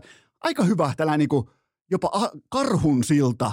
Tästä voi lähteä eteenpäin, niin otetaan tähän kohtaan ihan pieni tauko ja sen jälkeen sitten Seppo Paju. Urheilukääst! GM Salmelaisen peilin arvostusklubin perustajajäsen. Tähän välikköön mulla on teille huippunopea kaupallinen tiedote ja sen tarjoaa koko Suomen paras äänikirjapalvelu. Se on totta kai Nextory. Voitte välittömästi mennä osoitteeseen nextory.fi kautta urheilu. Sieltä 6 viikkoa ilmaiskuuntelua uudelle Nextoryn asiakkaalle. Mutta homman nimi on se, että urheilukääst jää nyt tämän viikon toisen jakson jälkeen tauolle, joten sulle tulee kuuntelupula ja sä tarvit Nextoryn. Se on homman nimi nimenomaan tässä kohdin tätä kevättä, joten sä löydät ihan kaikki äänikirjat, siis ihan laidasta laitaa. Mitä tahansa etsitkin, on sun genre sitten mikä tahansa, niin sä löydät sun oman kirjan. Nimenomaan sen, mitä sä etsit, löydät osoitteesta nextory.fi kautta urheilu ja nimenomaan tosta osoitteesta. Ottakaa toi osoite talteen, antakaa kaverille, laittakaa WhatsApp-ryhmään, laittakaa perheryhmään, että se on nimenomaan 6 viikkoa ilmaiskuuntelua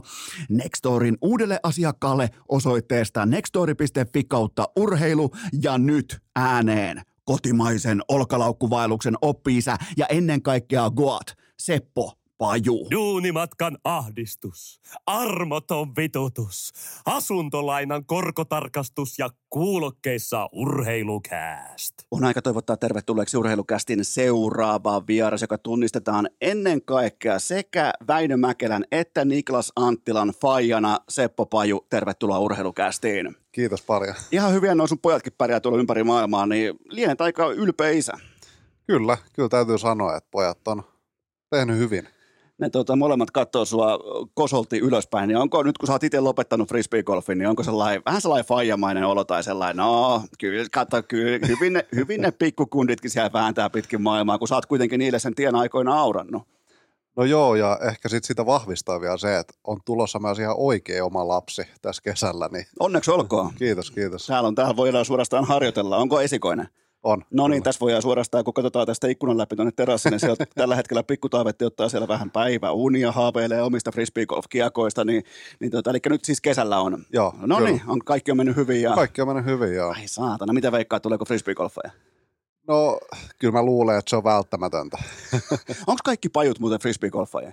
Ei kilpatason, mutta harrastajia kyllä. Onko se vähän niin kuin kaikki koivut on jääkiekkoilijoita, kaikki pajut on frisbeegolfeja? No joo, mutta itse asiassa meidän perheessä salibändi on ollut vielä paljon isommassa roolissa, mitä frisbeegolf ennen. Salibändi on vielä isompi juttu. Okei, ootko sä itse pelannut sählyä? Oon, joo. Okei, miten kävi, miten meni? B-junnuhjasti pelasin, C-junnuhjasti tosissaan ja S-pronssiin pääsin, mutta en sen kummallisempaa ole saavuttanut. Kuitenkin mitali. Joo. No, älä vähättele, kyllä mitali on aina mitali. Mäkin olen jääkiekon Suomisarjan mestari. No niin. Mietin nyt, ei mulla ole mitään muuta. Joo. Se on vähän niin kuin kakkosdivari, eikö se ole Suomisarja? Jos ajatellaan, että liiga, sit on mestis, sit on Suomisarja, niin se on niinku kolmas ehkä sellainen, niin. Kolmas taso. Joo. Et siellä pystyy niinku just operoimaan. Sen jälkeen luistimet naulaan. Mitä muita lajeja? Löytyy totta kai tämä olkalaukkuvaellus. Mitä muuten olet mieltä termistä olkalaukkuvaellus? Eikö aika hyvin täsmää? No kyllä mä otan sen vähän jopa loukkaavana. Okei, no tämä on hyvä paikka loukkaantua. Sä oot nyt mun vieraana, niin täällä loukataan sua. Niin kuitenkin tämä on vähän tällainen roast-tilaisuus myös. Just näin, no näin mä oon tämän ymmärtänyt. Mutta eikö se kuitenkin, niin se, jos mietitään olkalaukkuvaellusta, niin vaeltaminen perustuu luontoon, se on hyvä asia. Ja se olkalaukku on mukana, niin sehän on myös niin kuin faktaa. Siis se on oikeasti fakta. Se on ihan hyvä. Mutta se frisbeegolf kuulostaa, tämä mä tiedän, te olette vasta nuori laji, niin teillä on tämä vaihe tässä menossa, kun muun muassa salibändi aikoinaan halusi, että me ollaan salibändiä, niin kyllä te kohta olette sitten olkalaukkuvaellusta ihan kollektiivisesti. Varsinkin kun Väinö on jo päättänyt, joka on siis teidän mesenaatti ja teidän puhuva ääni ympäri maailmaa. Jos Väinö päättää, että on olkalaukkuvaellusta, niin silloinhan tämä myös on. Sitten se on se. Ehkä sä niinku tavallaan, sä oot beta, Väinö on alfa. No. ei muuta koskaan turkulaiselle vittulut näin pahasti tässä studiossa vielä, mutta niin tää on hienoa, että oot paikalla, oot ihan erikseen täällä, kävit toisessa ohjelmassa ja se on mielenkiintoista nyt, kun ura on ohi, niin sit on totta kai on aikaa, mutta ihmisiä myös kiinnostaa sun tarina, koska sä oot siinä muun muassa vaikka nämä, nyt kun heitetään vitsit sikseen, niin nämä vaikkapa Anttila, Mäkelä, kumppanit, ne käyttää susta termiä GOAT. Niin nyt on niin sanotusti tarina kerrottavana. Joo. Onko lähdetään liikkeelle. Otetaan lämmittelykysymyksiä. Sun lempinimi on King of the Forest. Joo. No tolleeksi sä heität itsellesi, joku tulee vaikka kysymään. En heitä, mutta se on tullut ihan niin kuin Jenkeistä. Mä pelasin monta vuotta Jenkeissä pääasiassa, niin sieltä selostajien kautta se on tullut. Et King of the Forestiksi ne kutsui mua. Oliko muuten, mä puhun päällä sen verran, että oliko muuten ennen Game of Thrones hypeä? Samoihin aikoihin. Okei, eli se vähän niin kuin King of North ja sitten sä olitkin King of Forest. Joo, sitä aikaa se oli 2018 ehkä. Okei. Eikö se avaat samaan aikaan? No toi osuu aika hyvin siihen ikkunaan. Joo. Okei, eli sieltä susta tuli metsän kuningas. Kyllä. No kuka on sitten metsän prinssi? No se voisi olla vaikka just Väinö. Okei. Joo, se on. Voiko prinssillä olla mullettia? Mun mielestä voisi olla. Se sopii itse asiassa jopa prinssille. Joo. Ja mitä mieltä itse olet Väinön mulletista? Ihan jees. Olisitko itse aikoinaan lähtenyt mulletilla maailmalle? Musta on kuulee aikamoisia kuvia, aikamoisella mulletilla. Mä luulen, että se on ihan hyvä, että jengi ei näe niitä kyllä. Siis onko sun salattu mullet-historia? Mehän kaivetaan nämä. Onko jollain, jos joku nyt olkalaukkuvaellusperheestä pystyy löytämään näitä, onko nämä internetissä jotenkin kaivettavissa? Koska mun kuuntelijat löytää ne. On mahdollisuus löytää, kyllä. Okei, saa etsiä. No mites kun sun nimi nyt on tämä King of Forest, niin mikä metsätyyppi on paras tyyppi heittää läpi? Onko nimenomaan pajukko, koska sä oot paju, niin onko nimenomaan paju vai pystytkö sä operoimaan myös vaikka kuusimetsässä? Pystyn operoimaan, joo. Tosi harvoja on kyllä pajukkoa tuolla Fribaradoilla, mutta kyllä mun mielestä siisteintä on sellainen jossain Oregonissa joku vahva mänty. Okei. Ja eikä olekin hieno sellainen, vaikka vähän aamuaurinko ja se kajastaa sieltä ja niiden puitten välistä, niin pystyy katsomaan sen heittokolon. Huomaatko mun termit? Heittokolo. Joo. No mites tää on kans mielenkiintoinen kysymys ja samalla myös lämmittelykysymys. Kumpi on kovempi Seppo ja nimenomaan heittämään, jonka sukunimi päättyy, tai tavallaan niinku sisältää 4 kirjainta, Seppo Paju vai Seppo Räty? Kumpi on kovempi heittämään? Niin. Kyllä mä sanoin itteni. No niin, se on oikein. Aika niinku alfa presence löytyy tohon, että mitä veikkaat, Seppo heittäisi varmaan sitä, niinku Räty heittäisi enemmän sitä niinku ehkä apsia. Joo. Et sieltä löytyy. Ois varmaan kyllä kova heittää apsia. Pystytkö sä heittämään paikaltaan keihästä 65 metriä? En paikaltaan. Vauhdilla kyllä. Ai, ootko joskus kokeillut? Mä oon heittänyt keihästä. Mulla on keihät useampia. No nythän meillä on siis, nyt meillä on luurankokaappi sit ihan huolella. Siis sulla on keihänheitto ja mullet-historia. Kyllä. Mikä on sun keihänheiton ennätys? No okei, mä ehkä pikkusen liioittelin tuon mun historian kanssa tuossa noin, mutta joo, meillä sattuu olemaan kyllä keihäitä ja oon kouluvälisissä kisoissa oikein panostanut niin, että on Fajan kanssa käynyt reenaamassa. Mutta mä sanoisin, että vitosella tai kutosella, niin yli 40 metriä siis on heittänyt, ja se oli se 400-grammainen keihäs. Okei, turkulaista aika kovia heittejä, koska Mikko Rantanen voitti myös koulujen välisten pallonheiton Suomen mestaruuden. Oliko jopa Suomen ennätys? Oho. Joo, eli turkulaiset heittokansaa. Kyllä. Mennään tähän itse GOAT-luokituksen uraan, niin milloin kaikki alkoi? 2006. Mun isä on siis pelannut frisbeitä 70-luvulta asti, ja sieltähän periaatteessa kaikki on alkanut. Ja sitä kautta mäkin on tämän lajin ääreen päätynyt. Kuka toi frisbeegolfin Suomeen?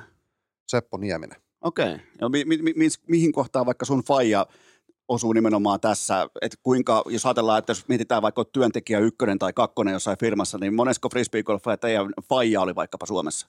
Ihan kuuluu siihen ykkösporukkaan. Että varmasti niin kuin sanotaan, että jos Seppo Nieminen toi frisbeegolfin tai frisbeen Suomeen ehkä 78, meidän isä aloitti 79.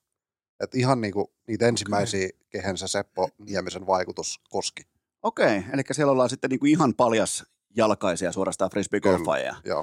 Mä muistan omakohtaisesti, tai tuolla reenattiin tosissaan Heinolassa siis oikeita urheilua, ei frisbeegolfia, vaan siis ihan niinku kesäreenejä vedettiin 97-98, niin oli sellainen kuin Pohjankosken Jere. Joo. Ja se veti sieltä ekaa kertaa näin, että joku heittää siis frisbeitä ei toiselle ihmiselle, vaan tähtää sillä johonkin toiseen objektiin. Joo. Silloin mentiin totta kai puhuttelemaan, että mikä sua vaivaa, niin se kertoi meille, että mikä sitä vaivaa, ja muuten vaivaa vieläkin.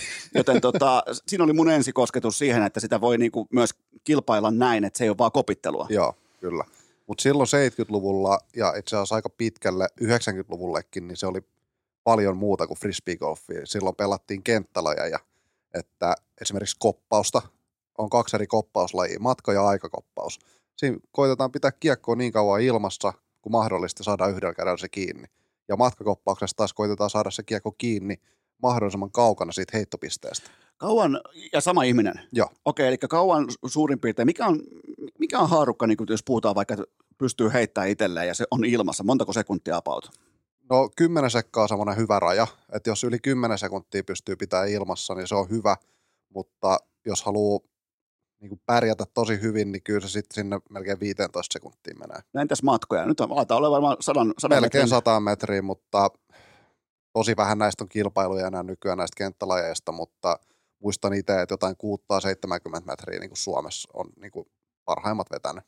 No, mitäs aikaa toi oli sitten toi 2006 sulla? Sä sanoit, että 2006 alkoi sulla muovin heittely. Silloin olisi ollut kuitenkin, vaikka olisi voinut ihastua vaikka Zidaneen tai kun se pukkasee päällä Maseratia tai Materazia. Ei sitä autoa, vaan sitä pelaajaa. Niin sä ihastuit sitten frisbeegolfiin, niin mikä siinä oli? Tuliko se ihan vaan kylmästi sitten perheen kautta? Ei ihan kylmästi. Et mä pelasin silloin just salibändiä tosi niinku intohimolla, mutta sitten mä tiesin, että meillä oli tosissaan näitä kiekkoja ollut jo kauan ja meillä oli korikin pihassa. Mutta sitten Honkkarin mainoksessa oli, että myy frisbeegolf-kiekkoja. Ja mä ajattelin, että mitä hittoa, että okei, että joku pelaa edelleen, että se ei ole vaan mun iskän niinku outo juttu.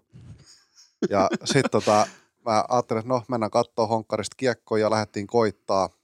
Ja hyvin nopeasti sitten se oli mun mielestä niin kuin tosi kiehtovaa. Onhan se kiehtovaa, koska ei mikään muu peliväline lennä sellainen tai tee samoja asioita. Niin se oli mun mielestä tosi siistiä. Ja aika pitkälti sanoisin, että itse mä siihen päädyin, mutta se, että mun isällä oli se tausta, niin kyllä se sitä niin kuin vahvisti ja auttoi. Saiko sun isä tavallaan siinä samalla myös sulta synninpäästön, että okei, joku muukin harrastaa tätä, että kyllä, että nyt täällä myydään kiekkoja, niin ehkä tämä on ihan oikea laji. Varmaan jotain. Koska mä voin kuvitella, että noihin aikoihin, koska mäkin itse vielä 2006, mä aloin siirtyä kohti yliopistoa, niin hyvin maltillahan silloin puhuttiin mistään frisbeegolfista. Siis toistaiseksi ei kukaan, niin, ei kukaan. Että sitähän niitä ratoja alkoi tulla, mutta tuossa kuitenkin sai varmaan ihan rauhassa nakella. Siis joo, ja mä olin silloin sen verran nuori, että sitä sai jonkun verran hävetäkin. Okei. Että totta kai niin kuin salibändipiireissä just joukkueen lajia tälleen, niin se, että skippaa sählytreenit frisbeegolfin takia, niin oli kyllä aika tyhmää touhua joukkuekavereiden mielestä. Ja mietin nyt, sählypäät alkaa dissaamaan jotain muuta, jostain muusta lajista. Niin. Jumalauta, Turku, perkele. Mutta siis miten sä käsittelit sitä, piilottelit sä sun kiekkoja, tai oliko sulla vähän niin kuin, että sä menit vaikka takaovesta nakkelemaan tai jotain tällaista sitten? No mä pelasin kyllä tosi paljon niin kuin meidän omalla pihalla, mutta kyllä mä sitten muistan, että mä otin johonkin kesätreeneihin just kiekkoja mukaan ja porukka sai vähän heittää ja mä näytin, että kuinka pitkään niitä voi heittää, niin kyllä mä sit sain siinä jonkun verran respektiä ja suuri osa niistä nykyään pelaa Fribaa. Että ei siinä kauan kestänyt. Toi on kova, että pitää ansaita se respekti sieltä. Joo, sehän on turkulaisuutta. Niin ja 13-vuotiaita poikia tai 11-12, mitä me oltiin. Mutta mä voin kuvitella vaan, kyllähän mäkin muistan sen, kun mä kävin ekaa kertaa nakkelemassa frisbee-golfia, niin se mukaansa tempaavuushan se on ihan selkeä. On, siis siinä koko ajan niin kun huomaa, se objekti lähtee sun kädestä. Mm. Sulla on se kaikki valta siihen lentorataan ja kaikkea tähän, niin jos sulla on vähänkään sun suonissa virtaa minkäännäköistä niin kilpailuviettiä, niin kyllähän se laji nappasee susta aika herkästikin kiinni. Joo, todellakin. Että olit sä kilpailuhenkinen? Olin, siis ihan äärimmäisen. Mä skeittasin ennen salibändin innostusta tosi aktiivisesti. Eikö mä otin mielikuvan skeittaa vasta keihään heittäjästä, sori. Sitten mä yksi pyöräilin yhden kesän ja sitten kaikki näitä samaa aikaa tietysti salibändi oli vähän niin kuin koko ajan siinä. Ja miksi sä muuten? Kysytkö sä jotain? No ei, anna palaa vaan. Kerro, puhu sielustasi. Nimenomaan siitä, että mistä about niin kuin, tai minkä lajien kautta tai muuta vastaavaa? Joo, no skeittaaminen oli niinku eikä niin kilpailuhenkistä sä kysyit. Joo, no niin. Jota en mäkään mieti mitään yhtään mistään mitään. Ei, mutta kyllä mä halusin aina olla niinku ihan mitä vaan mä tein, niin paras. Joo. Ja mä halusin olla ammattilaiskeittaaja, sit mä halusin olla maailman paras salibändipelaaja ja sit mä halusin olla maailman paras fribaaja. Okei. Okay. Aina halusin olla paras, että todellakin kilpailuviettiä oli. Ja mulla on 4 sisarusta, niin se tulee varmaan aika pitkälti sieltä. Ja about niin kuin 1/3 on sun kohdalla sitten, koska yhdessä tuli sitten, ei ehkä, no tuliko jossain vaiheessa maailman paras suurin piirtein? No oon mä nuorten maailmanmestaruuden voittanut. Niin, no se riittää. Joo. Siinä ainakaan siinä kyseisessä ikäkatraassa ei ollut parempia. Niin. Eli kyllä toi niin kuin tietyllä tapaa, toi mielenkiintoinen nimenomaan, ja liittyykö tähän frisbeegolfiin vähän tällainen Topi Raitas-tyyppinen ajattelu, että jos ei nyt vaikka skeittaamisessa olekaan yhtä hyvä kuin Tony Hawk tai sitten sählyssä ei ole yhtä hyvä kuin vaikka siihen aikaan kuka olisi voinut olla hyvä vaikka tuohon tähkä ja ilmaveivi ei lähde yhtä tyylikkäästi, niin oliko tämä vähän sellainen, että hei, tämä saattaa olla mun? Ei ollut yhtään sellaista. Joo. Et se oli ihan puhtaasti, mä tein vaan sitä, mikä oli mun mielestä kaikkein kivointa. Joo. Et en jättänyt salibändiä siksi, että mä en menestynytkään siinä, vaan se oikeasti vaan alkoi jäämään friban takia ja skeittaaminen sitten taas jäi ihan sormiin apauttamalla kyllä. Mä olin itse asiassa Janne Tähkä sählyleirillä ja siellä mulla tuli niinku salibändikipinä sitten. Ja se kesti sen muutama vuoden siitä varmaan mitä E-junnuista, C-junnuihin just. No puhutaanpa vähän siitä dopamiinista ja siitä, että mikä tässä lajissa sut nimenomaan koukutti? Mikä on se yksittäinen tunne, mikä pitäisi pystyä tästä lajista ottamaan erikseen, vaikka johonkin vakuumiin pakattuna, että toi on se tunne, mitä mä koin aluksi, jotta mä jäin koukkuun, niin mikä se oli? Frisbeegolfissa vai? Niin. No kyllä se on se, että jos sulla on vaikka, ei tarvitse olla pitkäkään matka, mutta vaikka 50 metriä ja sulla on tosi tietyn muotoinen ränni puista ja sä onnistut heittää täydellisesti sen rännin kesken niin, että se ei osu yhteenkään puuhun. Siinä ei periaatteessa mitään niin kuin siinä tiellä.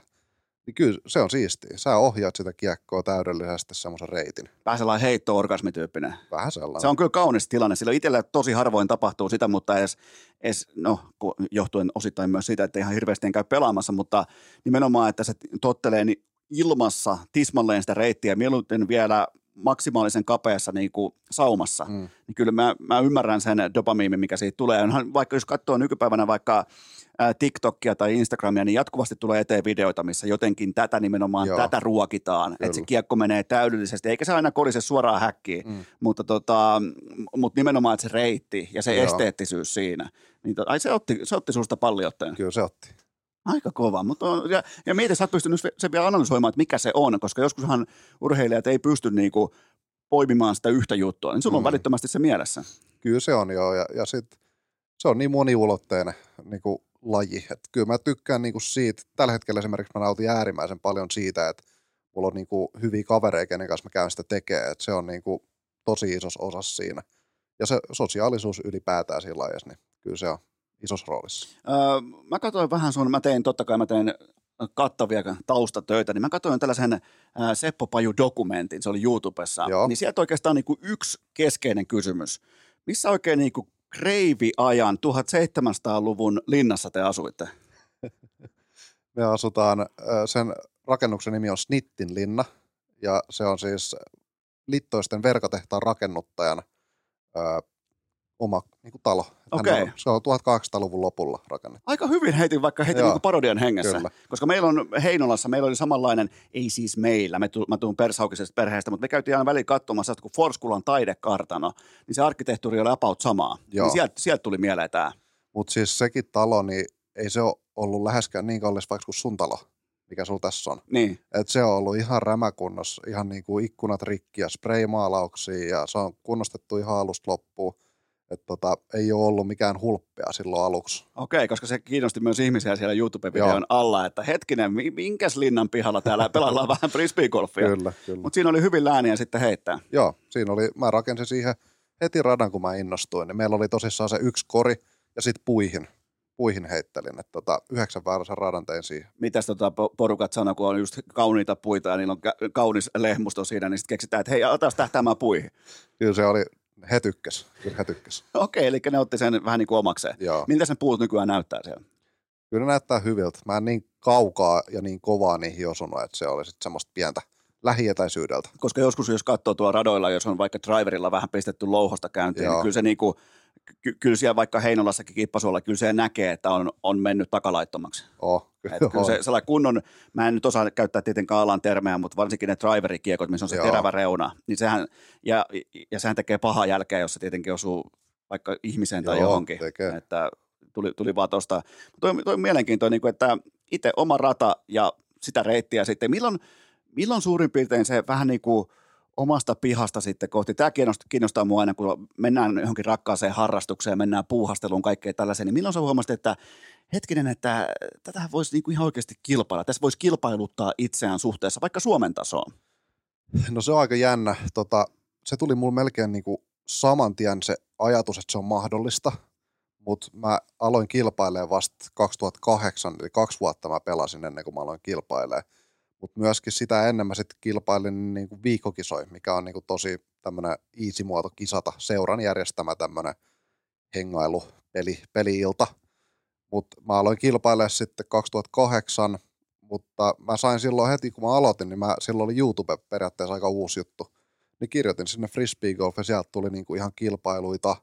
Niin jotenkin mä sain siitä heti semmoisen ajatuksen, että tässä olisi niinku mahis kilpailla jossain vaiheessa ja jotenkin lähdin niinku heti tavoittelemaan sitä, mutta sen niinku hauskuuden kautta. Okay. En sellainen, että nyt mä treenaan ihan törkeän kovaa, vaan heittelin vaan, koska se on hauskaa ja kehityin siinä nopeasti ja sitten lähdin kilpailemaan 2008. 2008, eli 2 vuotta oikeastaan grindia, treeniä ja sen jälkeen kisoihin. Joo. Elikkä, ja tuliko heti menestystä? Ei tullut heti menestystä. En ollut viimeinen. Mä olin ehkä siinä puolessa välissä. Junnusarjassa mä pelasin silloin Suomessa. Kävin itse asiassa Ruotsissakin pelaamassa, mutta siinä puolessa välissä junnusarjassa. En ollut mitenkään ihmeellisen hyvä, mutta sitten taas Turun alueella mä pidettiin niinku hyvänä. Toki junnu oikeasti silloin mun lisäksi oli ehkä 1 tai 2 niinku Turussa ja Suomen laajuisesti sen 20. Okei, oliko ketään tuttuja? Harrastiko siihen aikaan, sä oot 94 syntynyt, niin harrastiko vaikka jotkut sellaiset jääkiekkoneet, joita kansa tietää sen jälkeen, niin oliko siellä ketään tällaisia niin julkkiksia askissa? Toi Nokialla parina vuotena pelasi kisoja toi Hintz. Roope Hintz? Joo. Herran piaksut. Joo. Sillä nyt alkaa niin kuin oikeasti luurankokaappi olemaan tyhjä, koska mä en tiedä, että Roope Hintz on koskaan pelannut siis frisbeegolfia. Oliko hyvä? Oli siis tosi taitava. Mä muistan, että siitä oli semmoista jotain juttua, että pelannut tyyliin kuukauden ja tuli kisoihin ja pärjäs. No ei, siis samassa paikassa niin kuin muun kanssa. Okei, juman kautta. Yksi NHL:n johtavista senttereistä tällä hetkellä. Joo. Herra, todennäköisesti vielä maailman rikkaa frisbeegolfia, nyt kun sillä on se uusi sopimus, mutta hei, pidetään kohta ihan pian, otetaan välihuikka ja sitten jatketaan. Urheilukääst! Gretzky ja Edmonton, Jordan ja Chicago, metonkuhtujat ja merikarvia. Onhan se kuulkaa upeata päästä puhumaan ihan täysin maksutta turkulaisen kanssa. Normaalisti turkulaisten juttutuokiosta pitää edes muutaman euron verran maksaa, mutta ei tällä kertaa aivan tuota pikaa. Jatketaan Seppo Pajun kanssa, mutta nyt napataan kollektiivinen Oshi välihuikka. Sen tarjoaa meille totta kai kaupallisessa yhteistyössä vähemmän yllättäen itse Oshi. Mulla on teille kysymys. Jokohan nyt tauon aikana, nimittäin nyt urheilukästi jää, kuten todettua, tauolle tällä viikolla, niin jokohan tämän tauon aikana vihdoin saataisiin tölkkejä kauppaan. Osiin 3 erilaista tölkkiä, on oranssia, on multifruittia, on isotonista oshiita, joten mä en tiedä missä ne on, sä et tiedä missä ne on, mutta katsotaan joka kerta kun mennään kauppaan, että joko siellä olisi oshiin tuli kuumaa tölkkiä tarjolla, ja tätä totta kai odotellessa kevätharrastuksiin mukaan isoa sinistä ja oranssia totuutta. Kaikki tietää, mikä on homman nimi, mutta mun täytyy ihan avoimesti myötä, että tässä kohdin itsekään en tiedä, missä tölkit menee. Mä toivon, että tölkit nyt viimeistään, kun mä lähden Ylläkselle koko perheen voimin, että viimeistään siellä pääsee korkkaamaan tölkkioshiita, mutta tästä tulee oikeastaan mieleen, tulee tietty tapaa Pleikka Vitosen odottelu. Tässä on jotain samaa tematiikkaa, mutta odotellaan oshiin tölkkejä. Laittakaa viestiä välittömästi, kun oshiin tölkkejä näkyy kaupassa. Muistakaa lisäinfo osoitteesta oshi.fi. Urheilukääst!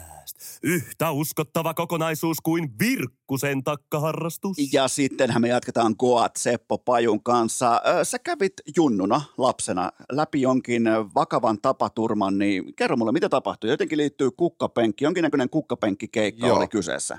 Joo, siellä tosissaan tämä talo, mistä mä puhuin aikaisemmin, tai me puhuttiin, niin siellä on semmoiset kaarevat portaat ylhäältä, tai niin ykköskerroksesta kakkoskerrokseen, ja mä liuuin sitten sitä kairet pitkin. Totta kai. Ja sen kaarroksen siellä alhaalla, niin siellä kaarroksen sisäreunassa periaatteessa oli kukka, aika iso ruukku, ja se oli joku vähän tämmöinen palmunhenkinen, pienempi versio palmusta, ja sitä kannatteli kukkakeppi. Ja mä tipuin sen kukkakepin päälle, ja se meni mun vasemmasta kyljestä sisään, ja tuli oikeasta kyljestä ulos. Ihan kokonaan meni läpi semmoinen sormenpaksunen keppi. No miten siitä eteenpäin? Mikä oli toimenpide? No toimenpide oli se, että niin kuin siinä olisi pitänyt kuolla niin kuin sillä sekunnilla, mutta mulla kävi ihan uskomaton tuuri, että se meni kylkiluiden välistä, ei osunut kylkiluihin. Se meni kaikkien suolien läpi, niin kuin ujutti itse sieltä välistä. Vatsalaukun toki lävisti, mutta ei rikkonut periaatteessa mitään muuta. Sitten kun mun vatsa avattiin, niin siinä oli kaikki kirurgit valmiina ottaa kiinni kaikesta suonista ja suolista, että saadaan kaikki punottua kiinni, mutta siellä ei ollut tapahtunut käytännössä mitään. Ei yhtään verta. Ja susta käytännössä lyötiin niin kuin keskiaikainen miekka läpi, joo, ja mitään ei käynyt. Joo. Mietitkö sen jälkeen, kun sä lähdit pelaamaan vaikka myöhemmin Fribaa, että sun onnet on käytetty? Mä oon jotenkin ajatellut aina sellainen, että mä oon niinku vaan tosi onnekas ja mä oon niinku osannut arvostaa sitä. Okei. Okay. Mun mielestä mulla on käynyt niin paljon hyvää, niinku ollut tosi hyvä kasvatus ja lapsuus ja menestynyt ja pysynyt terveenä ja sitten toi onnettomuus, niin mä arvostan sitä, että en mä sitä niinku ajattele siis sellainen aktiivisesti, mutta onnekkaana on pitänyt itseäni. Minkä ikäis olit tuossa? Olin 6-vuotias. Ja kauan oltiin niin sanotusti kentältä sivussa sen jälkeen, että mikä oli toipumisprosessi? Siis se oli sellainen, että 2 viikkoa mä olin sairaalassa aluksi teholla ja sitten jossain ihan peruspuolella mä muistan, mulla oli jotenkin keuhkot vaurioitunut, niin mä puhaltelin saippua kupliin siellä. Se oli niin mun fysioterapiaa. Okei. Okay. Ja sitten en mä muista, miten kauan siinä mahtoi mennä. Varmaan se, tiedätkö, joku kuukausi, että saa tikit pois. Mutta sen jälkeen ihan täyttä menoa vaan sen. Kyllä, toi on uskomaton kokonaisuus. Joo. Nimenomaan, että käytännössä, ja nyt kun alkaa miettimään niin kuin 2-kerroksinen talo, ja miettii niinkin arkista asiaa kuin kukkakepin, niin kuin kukan tukikeppi, niin mitä se voi tehdä silloin, kun ihan oikeasti, kun kaikki kuun asennot on vääriä. Mutta kuitenkin heti peräisesti ihan jumalatonta onnea, niin kyllä niin kuin hyvin harvalla on tollaista tarinaa kerrottavana. Joo, kyllä se on erikoisjuttu. Toi on kyllä hurjaa. Mennään kohti maailmaa, niin milloin sä hoksasit sen, että tässähän pitää lähteä kotipihaa kauemmaksi tai Suomen tasolta ottaa seuraavaa steppiä kohti, niin milloin vaikka sun ensimmäinen, nimenomaan vaikka et ole lähtenyt olkalaukku mukaan, niin olet lähtenyt ihan vaikka passin kanssa ulkomaille, niin mikä on tällainen reissu? Se oli 2008 tuonne Pohjois-Ruotsin Selefteån, kilpailun nimi oli Scandinavian Open ja se oli majorkilpailu. Eli mä pelasin ekaa vuotta frisbeegolfia ja mä menin majoriin. Se kertoo ehkä eniten siitä, että missä niin vaiheessa laji oli.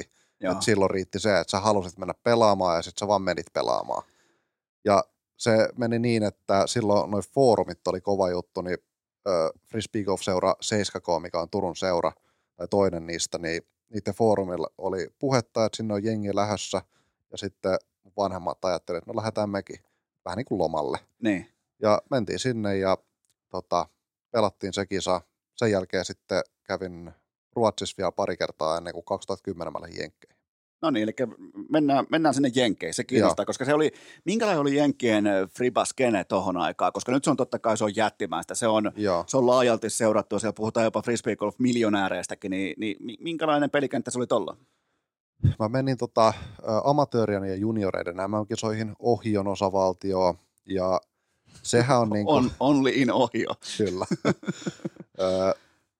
Se on niin kuin frisbeegolfin semmoinen ehkä leikkisä puoli tietenkin se junnut ja amatöörit, mutta mulle se oli silloin ainakin tosi iso juttu ja siellä oli suurin piirtein 1000 kilpailijaa, että kyllä se niin kuin iso tapahtuma oli, mutta kyllä se niin kuin frisbeegolfin asema oli silloin, se oli niin kuin maailmanlaajuisestikin pienempää, mitä se on yksinään tällä hetkellä Suomessa. Okei. Joo. Paljon Suomessa on tällä hetkellä suurin piirtein pelaajia tai harrastajia tai jotka käy, pystyykö sitä edes mittaamaan mitenkään? Joo, ehkä jotenkin ja on sanottu, että Suomessa 1 miljoonaa ihmistä kävisi vuoden aikana pelaamassa. Se on älytön lukema. No. Melkein joka viides niin kuin kävisi kerran vuodessa ainakin pelaamassa. Mutta kyllä se nyt loppupeleissä, jos sä rupeat tätä naapurustoakin miettimään, niin kyllä varmaan joka viides käy pelaamassa. Ei se niinku ihan täysin, jos pitäisi jotain ampua lonkalta, mä heittäisin vaikka, että joka 8. kävisi Suomesta tai joka 10. Joo. Toi joka 5. siltä, että, tai se kuulostaa, ja mä toivon, että se olisi niin. Mä toivon, että vaikka mieluiten kaikki kävisi kuntoilemassa ja liikkumassa ja vähän kävelemässä metsässä, niin toihan kuulostaa tosi hyvältä, mutta takaisin Jenkkeihin. Joo. No joo, sekin oli edelleen sellainen matka, että mentiin vähän niin kuin perheen kanssa lomalle. Et silloin meitä lähti koko perhe sinne, meillä on tosi iso perhe, mulla on tosissaan 4 sisarusta, ja sitten heidän kumppaneen lähti mukaan, niin me oli iso porukka. Oltiin eka muutama päivä Chicagossa ihan sightseeingia tekemässä ja sitten mentiin sinne kisapaikalle ja totta kai mä uskoin siihen, että mä pystyn siellä pärjäämään hyvin, mutta mä muistan, että meidän isä oli sellainen, että ei sit mitään paineet, että me ollaan vaan täällä niinku lomalla. Ja sitten se lähti heti eka kierros, mä pelasin, se oli tyyli Muuran paras kierros heti kärkeä ja johdin kisaa ekan kierroksen jälkeen ja siellä pelattiin silloin 5 kierrosta, semifinaalit ja finaali, mikä on semmoinen MM-kisa juttu frisbeegolfissa, että pelataan ihan hirveä määrä, että se on niin kuin maratoni melkein. No. Niin sitten mä pysyin siinä kärjen tuntumassa koko ajan tai kärjessä, kunnes sitten me mentiin finaaliin, lähdettiin tasoissa semmoisen jenkin Andrew Cogginin kanssa. Siellä sitten pelattiin finaalissa 9 väylä, eli puolikas kierros pelkästään ja siinäkin kävi niin, että se loppui. Okei, mä menen itse asiassa finaalin viimeiselle väylälle. Tämä on yksi juttu, että minkä takia mä oon ollut onnekas elämässäni. Niin mä olin 1 heiton perässä, kun mentiin vikalla väylälle, MM:issä siis. Ja se on semmoinen väylä, että pitää heittää eka noin 90 metriä, sitten siinä on ehkä 50 metriä vettä välissä ja sitten on kori. Eli kaikki pelasi siihen eteen. Mutta mun oli pakko lähteä yrittämään veden yli, jos mä halusin voittaa. Jaha. Ja liukastuin.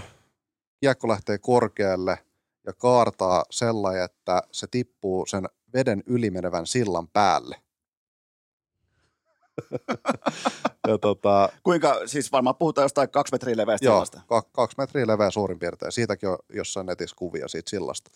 Mutta tippui siihen ja se oli pelialuetta ja mä pääsin jatkaa siitä. Andrew otti lopulta 4 siihen, mä otin 3, eli sain sen eron kiinni. Sitten mentiin sudariin, eli sadendettiin, jonka mä voitin ekalla väylällä. No niin, eli otit riskin, tuli mukaan pari muuttujaa ja silta, eli sillat on sun ystäviä. Kyllä.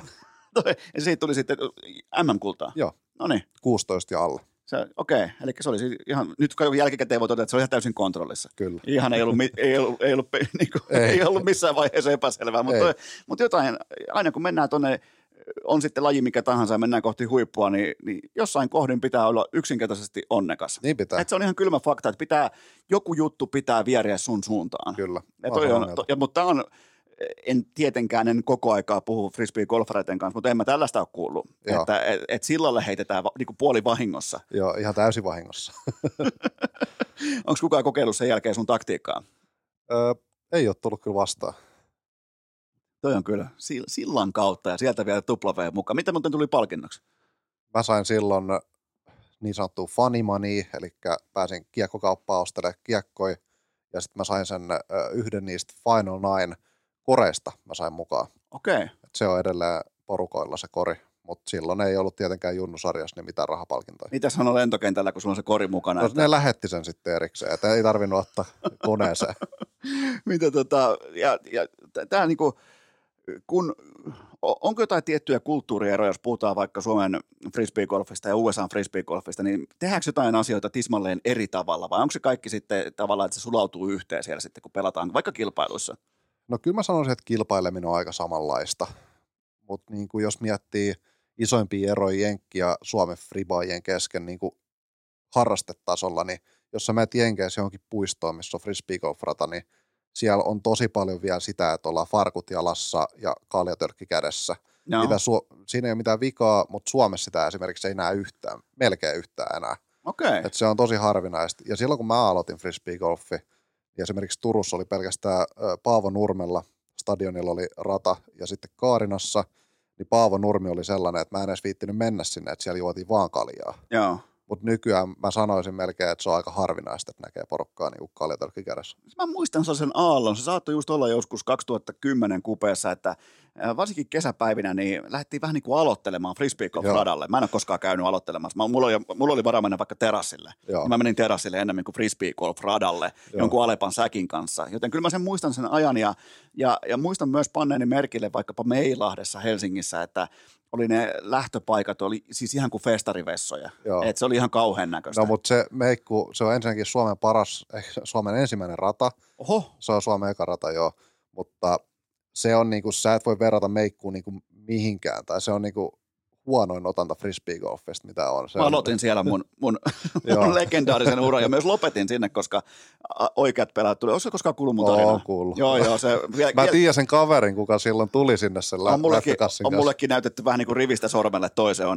Niin legenda. Joo, mä en muista hänen nimeään, mutta se tuli lätkäkassillisen kanssa. Ville Piippo. Joo, ja onneksi voitti sitten kuitenkin Mammarosan lahjakortin. Varmaan kävi sitten hyvin syömässä töölössä, mutta mikä on sun uran kovin saavutus? Mikä on niinku totta kai varmaan, jos pystyisi yhteen vaikka palkintoon tai pokaaliin sen pukemaan sen asian, niin mikä on isoin voitto?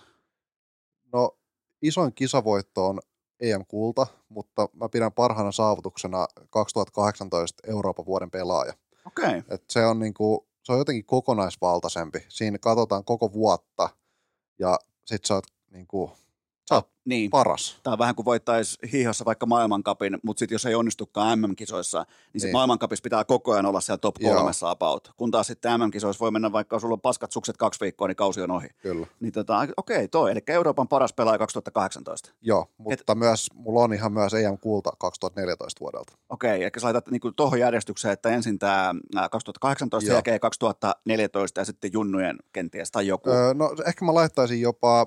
No joo, varmaan se olisi MM, koska se oli kuitenkin sitä aikaa, että kukaan muu ei niinku tehnyt mitään ton tyyppistä, että lähtisi jenkkeihin pelaamaan junnu MM ja näin, mutta kyllä 2 Suomen mestaruutta myös ja 3 Suomen Pro Tour kiertuevoittoa, ne on kaikki siinä about samassa. Minkälaiset puitteet Jenkeissä oli? Totta kai nyt kun katsoo niitä vaikka Väinön tai Niken videoita, niin siellä on kaikki ihan viimeisen päälle. Niin kaikki on, niin siellä on jättimäiset frisbeegolf-yhtiöt laittaa taatelijan pöytää, niin näyttää niin F1-varikolta. Niin minkälaiset puitteet oli silloin aikoinaan? No ei ollut niin lähellekään tollaset. Niin mä sitten menin... 2010 mä menin sitten loppuvuodesta itse asiassa vielä pelaamaan avoimessakin sinne kisoihin, mutta se oli niinku enemmän sitä, että viedään korit paikalle ja sitten se on siinä. Okay. Et niinku jotain mainoksia saattoi olla, henkilökuntaa hädin tuskin, mutta kyllä se oli aika erilaista silloin. Okay. Et joskus 2015-16 siinä paikkeilla se alkoi niinku sellainen. Nimenomaan tämä kiinnostaa. Milloin on iso murros? 2015. Mikä hän teki? No Suomessa erityisesti, mä sanoisin, että Euroopan Open on ollut aina semmoinen kilpailu, mikä tekee aina ottaa niinku yhä askeleen sillä skennessä niinku eteenpäin. Se on Nokialla pelattava iso frisbeegolf-kilpailu, ehkä tiedät. Tiedän, missä se yksi alkoi riehuu sille järkkärille. Just se. Siitä tuli mun suosikkipelaaja. Joo. Niin se on aina mun mielestä vienyt lajiin niinku eteenpäin. Sitä on ollut Ylellä ja ihan 2000 2006 vuodesta lähtien ollut Ylellä itse asiassa sitä ohjelmaa tai sitä kilpailua, mutta maailmalla mä luulen, että siinä vaiheessa oli sitten vaan tapahtunut tarpeeksi paljon asioita. Ja no, frisbeegolfissa itse asiassa tosi paljon on merkannut noi frisbeegolf-valmistajat, frisbeegolf-välinevalmistajat, koska ne on tuonut keskenäistä kilpailua, niin sitä kautta laji on kasvanut tosi paljon. Mä väitän, että frisbeegolfissa paljon enemmän kuin muissa lajeissa, niin niillä valmistajilla on tosi iso rooli. Vielä isompi mitä niin kuin vaikka lajiliitolla. Ja todella matalan kynnyksen laji aloittaa, mennä kokeilemaan ja ottaa testeitä. Jos mä vaikka nyt päättäisin tässä, että lähempää harrastaa ratsastamista, niin puuttuu hevonen. Se on ihan kylmä fakta, että mulla ei ole hevosta, niin eikä muuten naapurillakaan. Paitsi tuolla muuten on, tuolla Orimattilan puolella, siellä on pari hevosta, mutta sehän on tuo vahvuus, että se perustuu ulkoiluun, se perustuu liikuntaan, se perustuu siihen, että jokainen haattelee, että kyllä mä nyt vähän lättyä osaan heittää. Että kyllähän mä nyt, että mähän oli meidän, vaikka biitsillä mä olin meidän kaveriporukan paras heittäjä. Joo. No lähdetään kokeilemaan radalle. Niin sellainen kilpailu vietin pureutuminen vielä siihen, niin mä ymmärrän sen, mä ymmärrän ne syyt, minkä takia frisbeegolf on suosittua. Et se on niinku helppo käsittää, että mihin se perustuu laajaan massaan, kilpailu viettiin ja helppo on harrastaa. Kyllä. Mitä hei, tää on muuten mielenkiintoinen. Puhuttiin sun kovimmista saavutuksista, niin mikä on sellainen, jos pitäisi ottaa mukaan joku mittavin pettymys sun uralta kilpaurheilijana, mikä se on? Samalla, että se on yksi mun parhaista jutuista, mitä mä oon saavuttanut, niin isoimpia pettymyksiä on Beaver State Fling, eli tämmöinen kilpailu Oregonissa, niin jäin heitolla 2. ja se oli tätä niin sanottua eliteseriestä, eli kaikkein kovinta, mitä on kiertueita, niin lähimpänä voittoa, mitä on siinä ollut, mutta jäin 2. heiton verran, niin vaikka se oli paras sijoitus ja saavutus, mitä mä oon siltä se on saanut, niin sama myös iso pettymys. Oliko sulta sulaminen vai vastustajalta sankaruutta? Siinä oli, mulla oli kaikki avaimet käsissä viimeisellä väylällä, mutta toki se, että mä olin päässyt siihen, niin se vaati esimerkiksi väylällä 17 vielä aivan uskomaton suoritusta. Et kyllä se oli vaatinut niinku niitä sankarisuorituksia, että mä pääsen siihen, mutta vikalla väylällä mä kyllä sössin seitä. Tästä muuten tulee mieleen oikeastaan, niin kuin, ei mitenkään liity tähän aiheeseen, mutta kun tulee vaikka just jotain houlin vaneja, tulee vaikka tämä Väinön erikoisheitto, missä se vierittää kiekkoa maata pitkin. Se on aika siistiä nykyään, kun vaikka ESPN jättimäiset somekanavat ottaa näitä poimittavaksi. Ja tällainen niin frisbeegolfin viraaliarvo versus sun alkupäivät, niin on hitusen verran erilainen nykyään. On joo, siis todella paljon. Et YouTube oli jonkinlainen juttu silloin kyllä, mutta ei mitään verrattuna siihen, mitä se on nykyään. Saatika TikTokit sun muuta. Ja nyt kun katsoo pelaajien asua, mähän siis rakastan mainontaa ja kaikkea tätä, niin katsoo, miten pelaajien miten vaikka Prodigyn logo on asetettu, miten vaikka Nikellä on paita mietitty, niin mikään ei ole enää sattumaa. Et voisin kuvitella, että teillä aikoinaan, kunhan oli vaatteet päällä, niin muuta kuin radalle. Just näin. Eikä välttämättä tarvinnut olla vaatteitakaan. Mutta mikä on sun sellainen suosikkitarina sun uralta, jonka sitten kun nämä tulee nämä junnut, vaikka sulle tulee vaikka Turkuun sinne saunailtaan, niin mikä on sellainen suosikkitarina sun uralta, minkä sä kerrot niille? No kyllä toi se MM-kisatarina on aika niin kuin sieltä kärkipäästä, että se siltahomma ja kaikki nää, mutta sit mä oon päässyt kiertämään 2018-2019 mä kiersin Kevin Jonesin ja Maddie O'n kanssa semmoisessa trailerissa, niin sieltä on kyllä aikamoisia tarinoja olemassa, mutta Mikä tämä tällainen traileri on? Siis asuntovaunussa. Trailerparkissa asuitteko? Ei trailerparkissa. Oi juman kautta, se olisi ollut nättiä, mutta kerro joku poiminta sieltä, että minkälaista se maailma oli?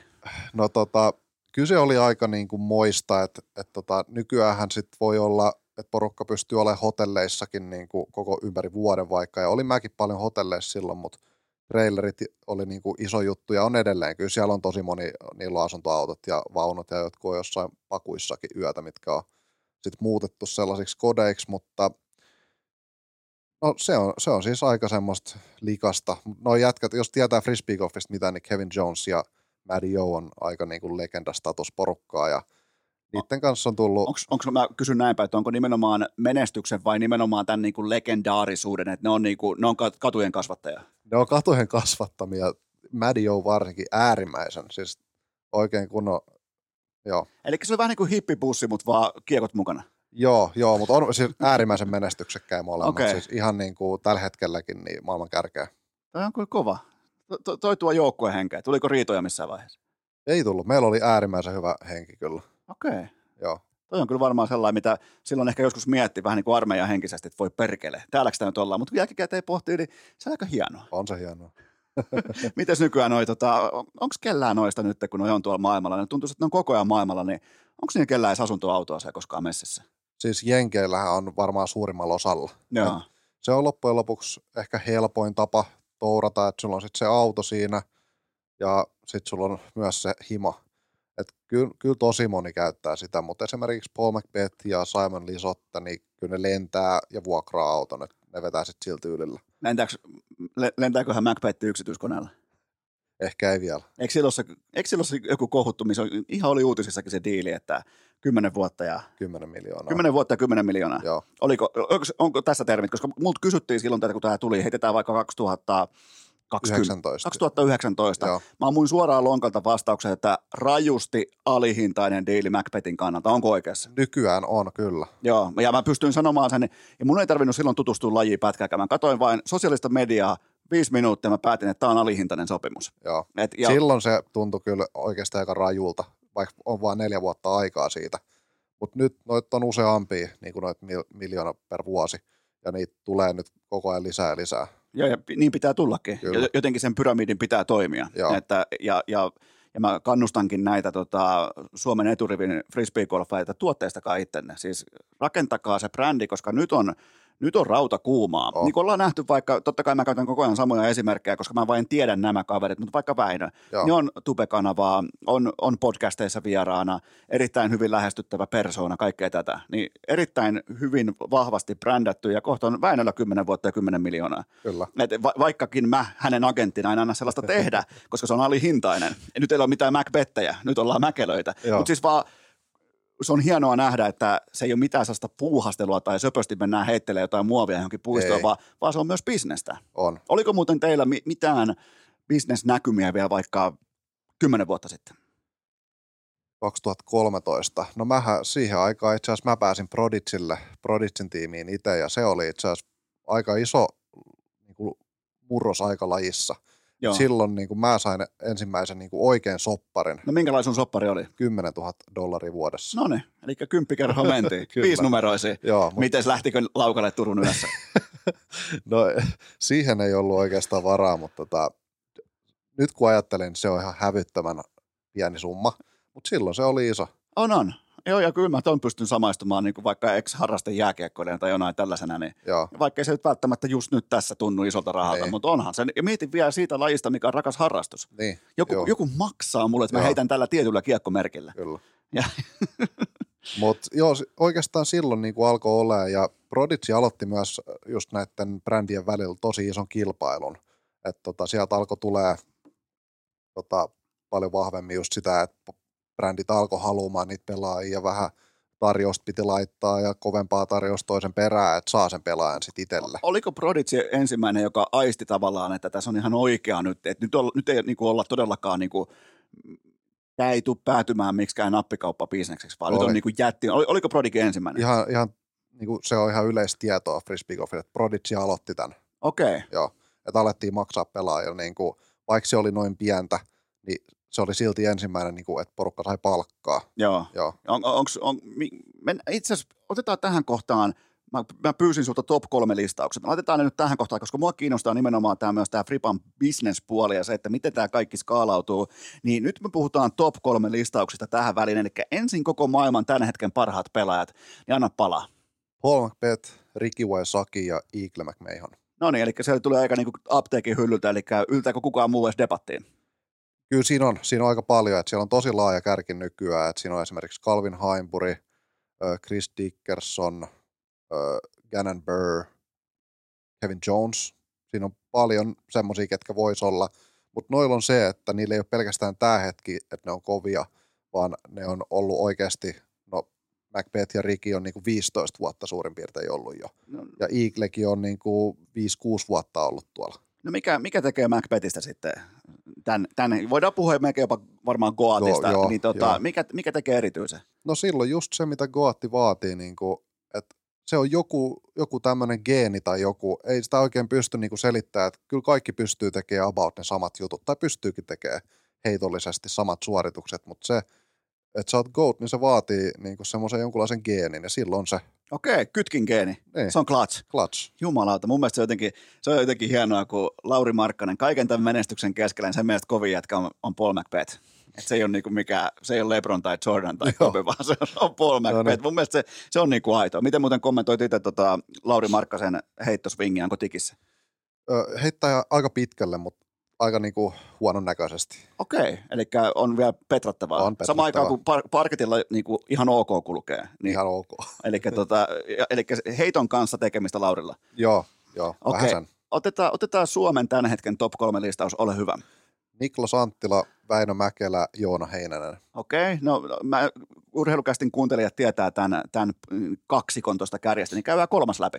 Joo, no Joona on sellainen, että mä oon Joonan kanssa pelannut itse asiassa kilpaa jo 2008. Hän on vähän vielä mua vanhempi, siinä 30 paikkeilla, pelannut siis tosi kauan. Ja nyt vasta niin kuin sanotaan pari viimeisen vuoden aikana ottanut sellaisen tavoitteellisemman treenauksen siihen mukaan. Aina ollut kykeneväinen, mutta nyt noussut Suomen kärkeen ja nyt sai sitten ammattilaisdiili myös talvella ja lähti jenkkeihin Niken kanssa nyt viime viikolla ja pääsee nyt näyttää siipiä siellä ekaa kertaa. No mites toi Nikke, kun se on nyt tuossa kärjessä, niin ei heitä pitkälle, mutta heittää tarkasti. Heittää tarkasti ja on vähän semmoista aika vahvaakin clutch. Niin kuin pois lukien siellä sunnuntaina siinä finaalissa se. No se, joo. Mistä ei katso, kun täällä ollaan Nikke-faneja, siitä ei vitti edes puhua. Joo. Sehän oli, Nikeltä ei sulaminen, vaan vastustajan niin kuin ihan kaikkien aikojen kierros. Näin se meni, koska mä koitin saada sen kiinni sulamisesta, ja se näytti mulle dataa. Se oli se oli Nikenkin kaikkien aikojen paras kierros, mutta se vastustajan kierros oli sitten ihan niin kuin ei tältä planeetalta. Kyllä, just näin. Se oli hyvin ajoitettu kierros. Joo. No mites Väinö, missä pitää kehittyä, jotta ohittaa Niken? Siis Väinö on mun mielestä jopa niin kuin just kun Väinöllä on heittomittaa enemmän mitä Nikellä, niin pidän jopa potentiaalisempana, mutta tällä hetkellä Nikke on kovempi. Mutta toki Nikke ei ole aloittanut kauttansa vielä, että sekin tullaan näkemään nyt, että tällä viikolla itse asiassa alkaa Nikelläkin. Niin alkaa, nähdä. 17. päivä muistaakseni. Joo, niin nähdään sitten siellä, että miten Nikel lähtee, mutta varmuutta. Väinöllä on vähän niin kuin, on ollut putin kanssa vähän vaikeaa, on ollut vähän epätarkkaa drivea, että sitten kun saa vaan ne kohilleen, niin en mä sanoisi, että Väinö on tuossa kakkosena, vaan sitten se on ykkösenä. Ai jumalaat, kova. Heitä joku sieltä, joku tausta, mistä kukaan ei puhu, paitsi sulla on niinku skautattu joku ehkä, joku junnu tai tällainen. Heitä sieltä jostain niinku pinnan alta joku, mä voin briljeerata sitten, että mä oon kuullut tästä kaverista. Niin. Teemu Talikainen. Talikainen, mistä joo, päin? Helsingistä. No niin, Hesasta, mistä päin Hesa? Sitä mä en tiedä. No se pitää selvittää, koska sillä on helvetisti merkitystä, okay. Mistä päin. Eli Talikainen. Joo, Teemu Talikainen. No ei lähdetä skauttaamaan tarkemmin, koska mä otan vaan nimen muistiin, että mä voin sitten joskus kehuskella, että itse tämän jo totta kai tiesin etukäteen. Mutta mennään tähän Prodigiin ja tämä on totta kai tää on sun firma, eli se on sun täydessä omistuksessa. Eli on siis olemassa jättimäinen emoyhtiö Prodigy ja sitten on tämä Prodigy Disc Eurooppa ja se on vähän niin kuin, se on jonkinnäköinen niin kuin paju. Joo. Prodigy Disc Europe on siis meidän ja me ollaan myös osakkaita ihan siitä emoyhtiöstä. Joo. Tai sen osakkaita ja niin, me aloitettiin. Mä pääsin 2013 siihen Prodigyn tiimiin ja oli jo pidemmän aikaa ollut ajatus, että alkaisi maahan tuomaan jotain brändiä. Ja sitten tuli tämmöinen mahdollisuus, niin se oli tosi selkeä. Ehdotettiin heti sinne Prodigylle, että meitä kiinnostaisi maahantuonti. Sitten siinä varmaan vuoden verran sitä pyöriteltiin ja tälleen, ja saatiin sitten se diili hoidettua ja 2014 tammikuussa aloitettiin sitten. Eli kattaako tämä koko Euroopan markkinan tämä teidän kioski? Joo. Ja se on, mä katselin vaan sen numeroita itsekin, totta kai olen teidän kanssa yhteistyössä, niin ihan siis komeasti liikkuu muovi, näin voi sanoa. Joo, kyllä. Ja mikä kun te tulitte mukaan bisneksi, oli nimenomaan se, kun mietin vielä näinpäin, että se on ollut sun harrastus, se on ollut sulle kilpaurheilua, niin hyvin harva pystyy sitten kuitenkin hyppäämään välinen valmistajan puolelle, ja sulle kävi näin. Joo, kyllä. Siinäkin oli onnea mukana, että Prodigy teki sellainen, että ne julkaisi 2013 tammikuun ekapäivä niiden tiimin ja koko bisneksen, ja kukaan ei tiennyt siitä mitään, että ne oli oikeasti onnistunut niin kuin pitää sen salassa. Ja ne ei edes ollut, niin kuin, vaikka mä pääsin heti siihen tiimiin silloin 2013, niin mä en tiennyt vielä siinä vaiheessa siitä mitään, vaan ne julkaisi eka ja sitten ne otti muun yhteyttä ja pari muuhun eurooppalaiseen. Ne ei halunnut, että se levii yhtään niin kuin tänne. Aika kova. Mun mielestä aika, ja tälleen pitäisi urheilun toimia muutenkin. Vaikka nyt sitten Real Madrid ilmoittaa vaan kansalle, että Lionel Messi on meidän pelaaja, sen jälkeen vasta soittaa Messille. Joo. Aika kova tapa ilmoittaa vaan, että sä oot muuten meidän tiimissä. Ei vaan. Vai onko sulla joku hakemus sisällä? Ei vaan, siis siinä kävi niin, että ne julkaisi firmansa ja sitten niiden tiimin, missä oli silloin 12 pelaajaa. Ja sen jälkeen ne vasta niinku laittoi meille eurooppalaisen viestiin, että hei, me haluttaisiin myös teidät. Okay. Ne ei niinku sinällään vuotanut sitä hommaa ollenkaan tänne päin kysymällä meiltä mitään, vaan että ne niinku julkaiseka. Ja sitten oli meihin yhteydessä, että me haluttaisiin myös teidät. No mikä se on tällä hetkellä nimenomaan Friba-markkinassa? Mikä on nokkimajärjestys? Kun mä osaan muutamia nimetä, muutamia brändejä, niin mikä on sellainen, niin kun heitetään sieltä vaikka jonkinnäköinen top 3 globaalisti? Globaalisti Innova on ykkönen. Okay. Kehittänyt Frisbee Golf Kiekon. Ne on siis 83 vuodesta asti tehnyt kiekkoja. Kakkosena on Discraft. Ja kolmosena on Trilogy. Okay. Trilogy on siis kolmen brändin yhdistelmä. Mutta ne on ne isoimmat tällä hetkellä globaalisti. Mutta se on Eurooppa ja globaali, ne on eri jutut.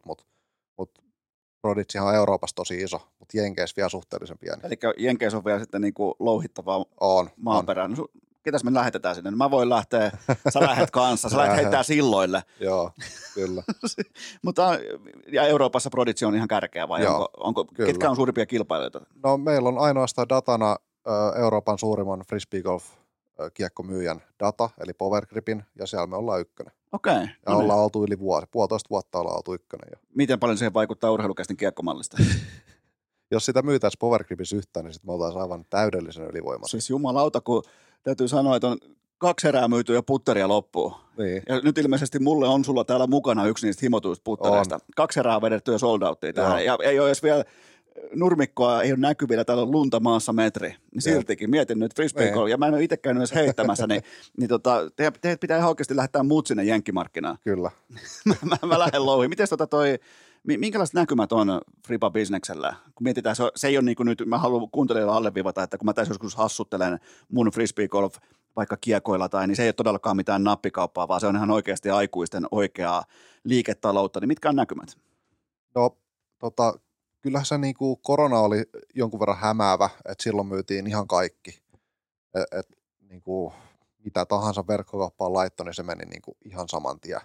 Niin nyt on se, että pitää taas tehdä vähän enemmän sitä markkinointia ja työtä niin kuin sen eteen, että sitä kiekkoa menee, mutta kyllähän sitä tosi hyvin menee. Että hyvät näkymät. Mä pidän tosi tärkeänä juttuina sitä, että Suomessa ja Euroopassa kehittyy proskene. Mä luulen, että se juurruttaa sitä harrastajaa siihen lajiin vahvemmin, jota kautta sitten se business kasvaa vielä lisää. Ja se on ehkä se seuraava steppi.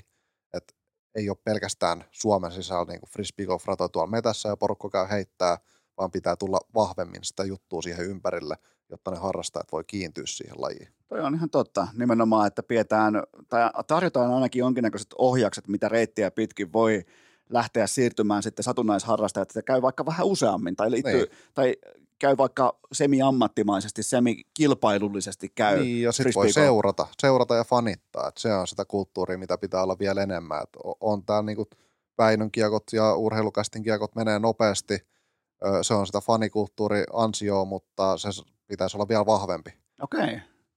Eli siihen niinku tarvii vielä, niinku puhutaan bisneksenä, että jotenkin niinku, että fanit ja pelaajat jotenkin löytäisi toisensa vielä paremmin. Niin, siis mä itse olen käyttänyt just sitä juurruttamista niin kuin hyvänä esimerkkinä, että niin pitää saada ne harrastajat, ketkä nyt huviksen heittelee, niin niiden pitää tulla siihen lajiin sellainen, että ne käyttää siihen paljon rahaa. Ne ostaa jonkun oikeuden kattoa Fribaa ja sitten ne ostaa ei vaan sitä halvin tolkalaukkuu, vaan sen, mikä menee tuohon ihan selkeä asti. Se on hieno. Niin. Se on jumalauta.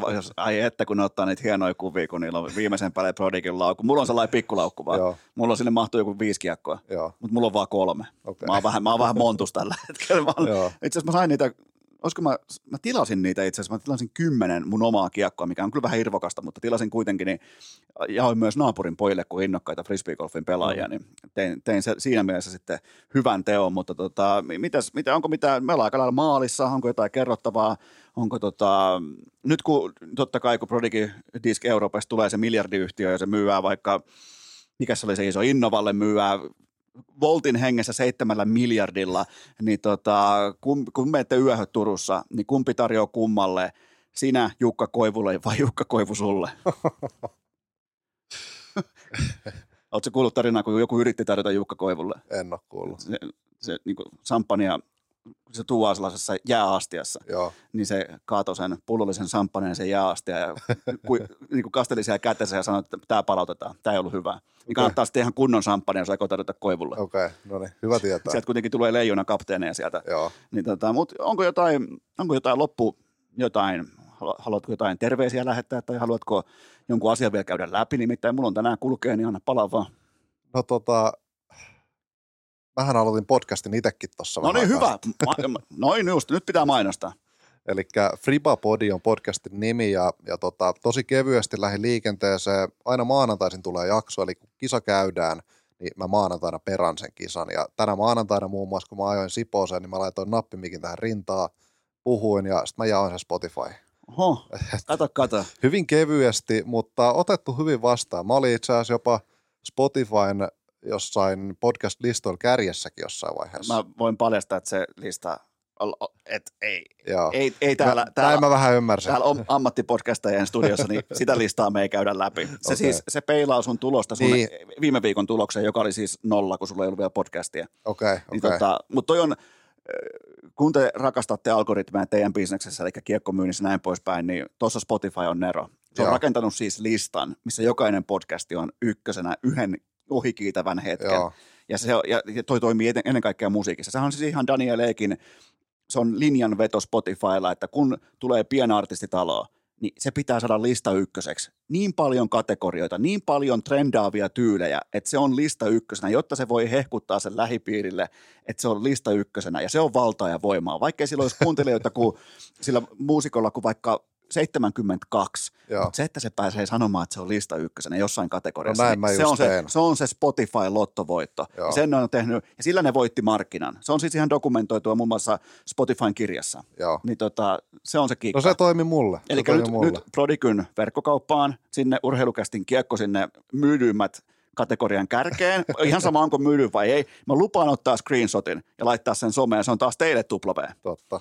Kyllä, kato, heti tehdään bisnestä tässä. Joo. No miten se eli joka maanantai tulee jakso Friba-podia, sä oot yksin siinä askissa. Mä oon yksin, Väinö otin myös pienen haastattelun, mutta lähtökohtaisesti on yksin siinä.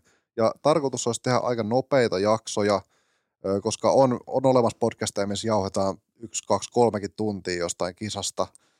Niin mä ajattelen, että mä haluan niin kuin jotain, mikä on vähän iisimmin kuunneltavissa, vaikka kun menee töihin, niin sä tiedät, että mitä viikonloppu tapahtuu. Niin, ja nimenomaan se aina se käy läpi edeltävän viikonlopun frisbeegolfissa Suomessa. Maailmalla. Tai tällä hetkellä maailmalla, koska Suomessa ei pelata kisoja. Onko suomalaiset pelaat liian softeja, kun ei mene tuonne lumihankeen pelaamaan? Kyllähän jengi pelaa, mutta ei kisoja. Okei. Ei ole kisoja tällä hetkellä. Pitäisikö olla? No mä pidin itse asiassa Winter Openin tammikuun lopulla, 144 pelaajaa, kun enempää ei mahtunut. Noniin. Kyllä jengiä tulee. Eli sehän kannattaisi pitää niin kuin tapahtumana. Mun mielestä olisi mietin vähän mustikkamehua, 22 astetta pakkasta, ja sen jälkeen lähdetään heittämään jonkinnäköiset mummin niin kuin kutomat villahanskat kädessä vähän fribaa. Niin olisi muuten kulttituote ja helppo kaupallistaa. Ois kyllä. Prodi kyllä. Tuossa on mun toinen vihje teille. Noniin. Kyllä multa löytyy näitä. Mutta eli Friba-podi, mitäs muuta? Onko... No, eipä mitään ihmeellistä. Ei niin, vauva tulee kohta ja kaikki vauva loppuu tulee, siihen. Mä voin luvata, että sen jälkeen on ihan... Joo. Se on mielenkiintoista. Siinäkin pitää aina silloin tällöin sitten osua sillalle. Joo. Siinä hommassa, että se perustuu kanssa ihan onneen, mutta onko jotain terveisiä nimenomaan kotimaisen frisbeegolfin GOATilla, niin onko jotain urheilukästin olkalaukkuvaeltajille? Siellä on paljon kuitenkin kuuntelijoita, jotka itse käy nakkelemassa, niin onko jotain niin keväisiä terveisiä? Joo, no suosittelen kaikille, että oikeasti ottaa haltuun Disc Golf Network ja Disc Golf Streamin, frisbeegolf on parasta livenä ja nyt kun sitä on tarjolla, niin kannattaa oikeasti hyödyntää. Et ne jälkituotannot, ne on ihan jees, mutta se on aika nähty. Nyt kun on liveä tarjolla, niin kannattaa oikeasti käyttää niitä. Ja kiekot hankitaan jatkossakin Prodigyltä. Joo, prodigystore.eu. Nimenomaan. Ja koodilla urheilukästä -10% kaikesta. Onko se nyt sellainen? Oh. Ai joo. Just päätin, että on. Nyt se on parempi koodata sinne. No niin. Just päätin, että se on. Mutta hei, tämä oli suuri kunnia. Kiitoksia tästä vierailusta maaseudulle, Seppo Paju. Kiitos. Ja kaikille kuuntelijoille loppukainen tetiä. Normaalisti parin päivän kuluttua jatkuu.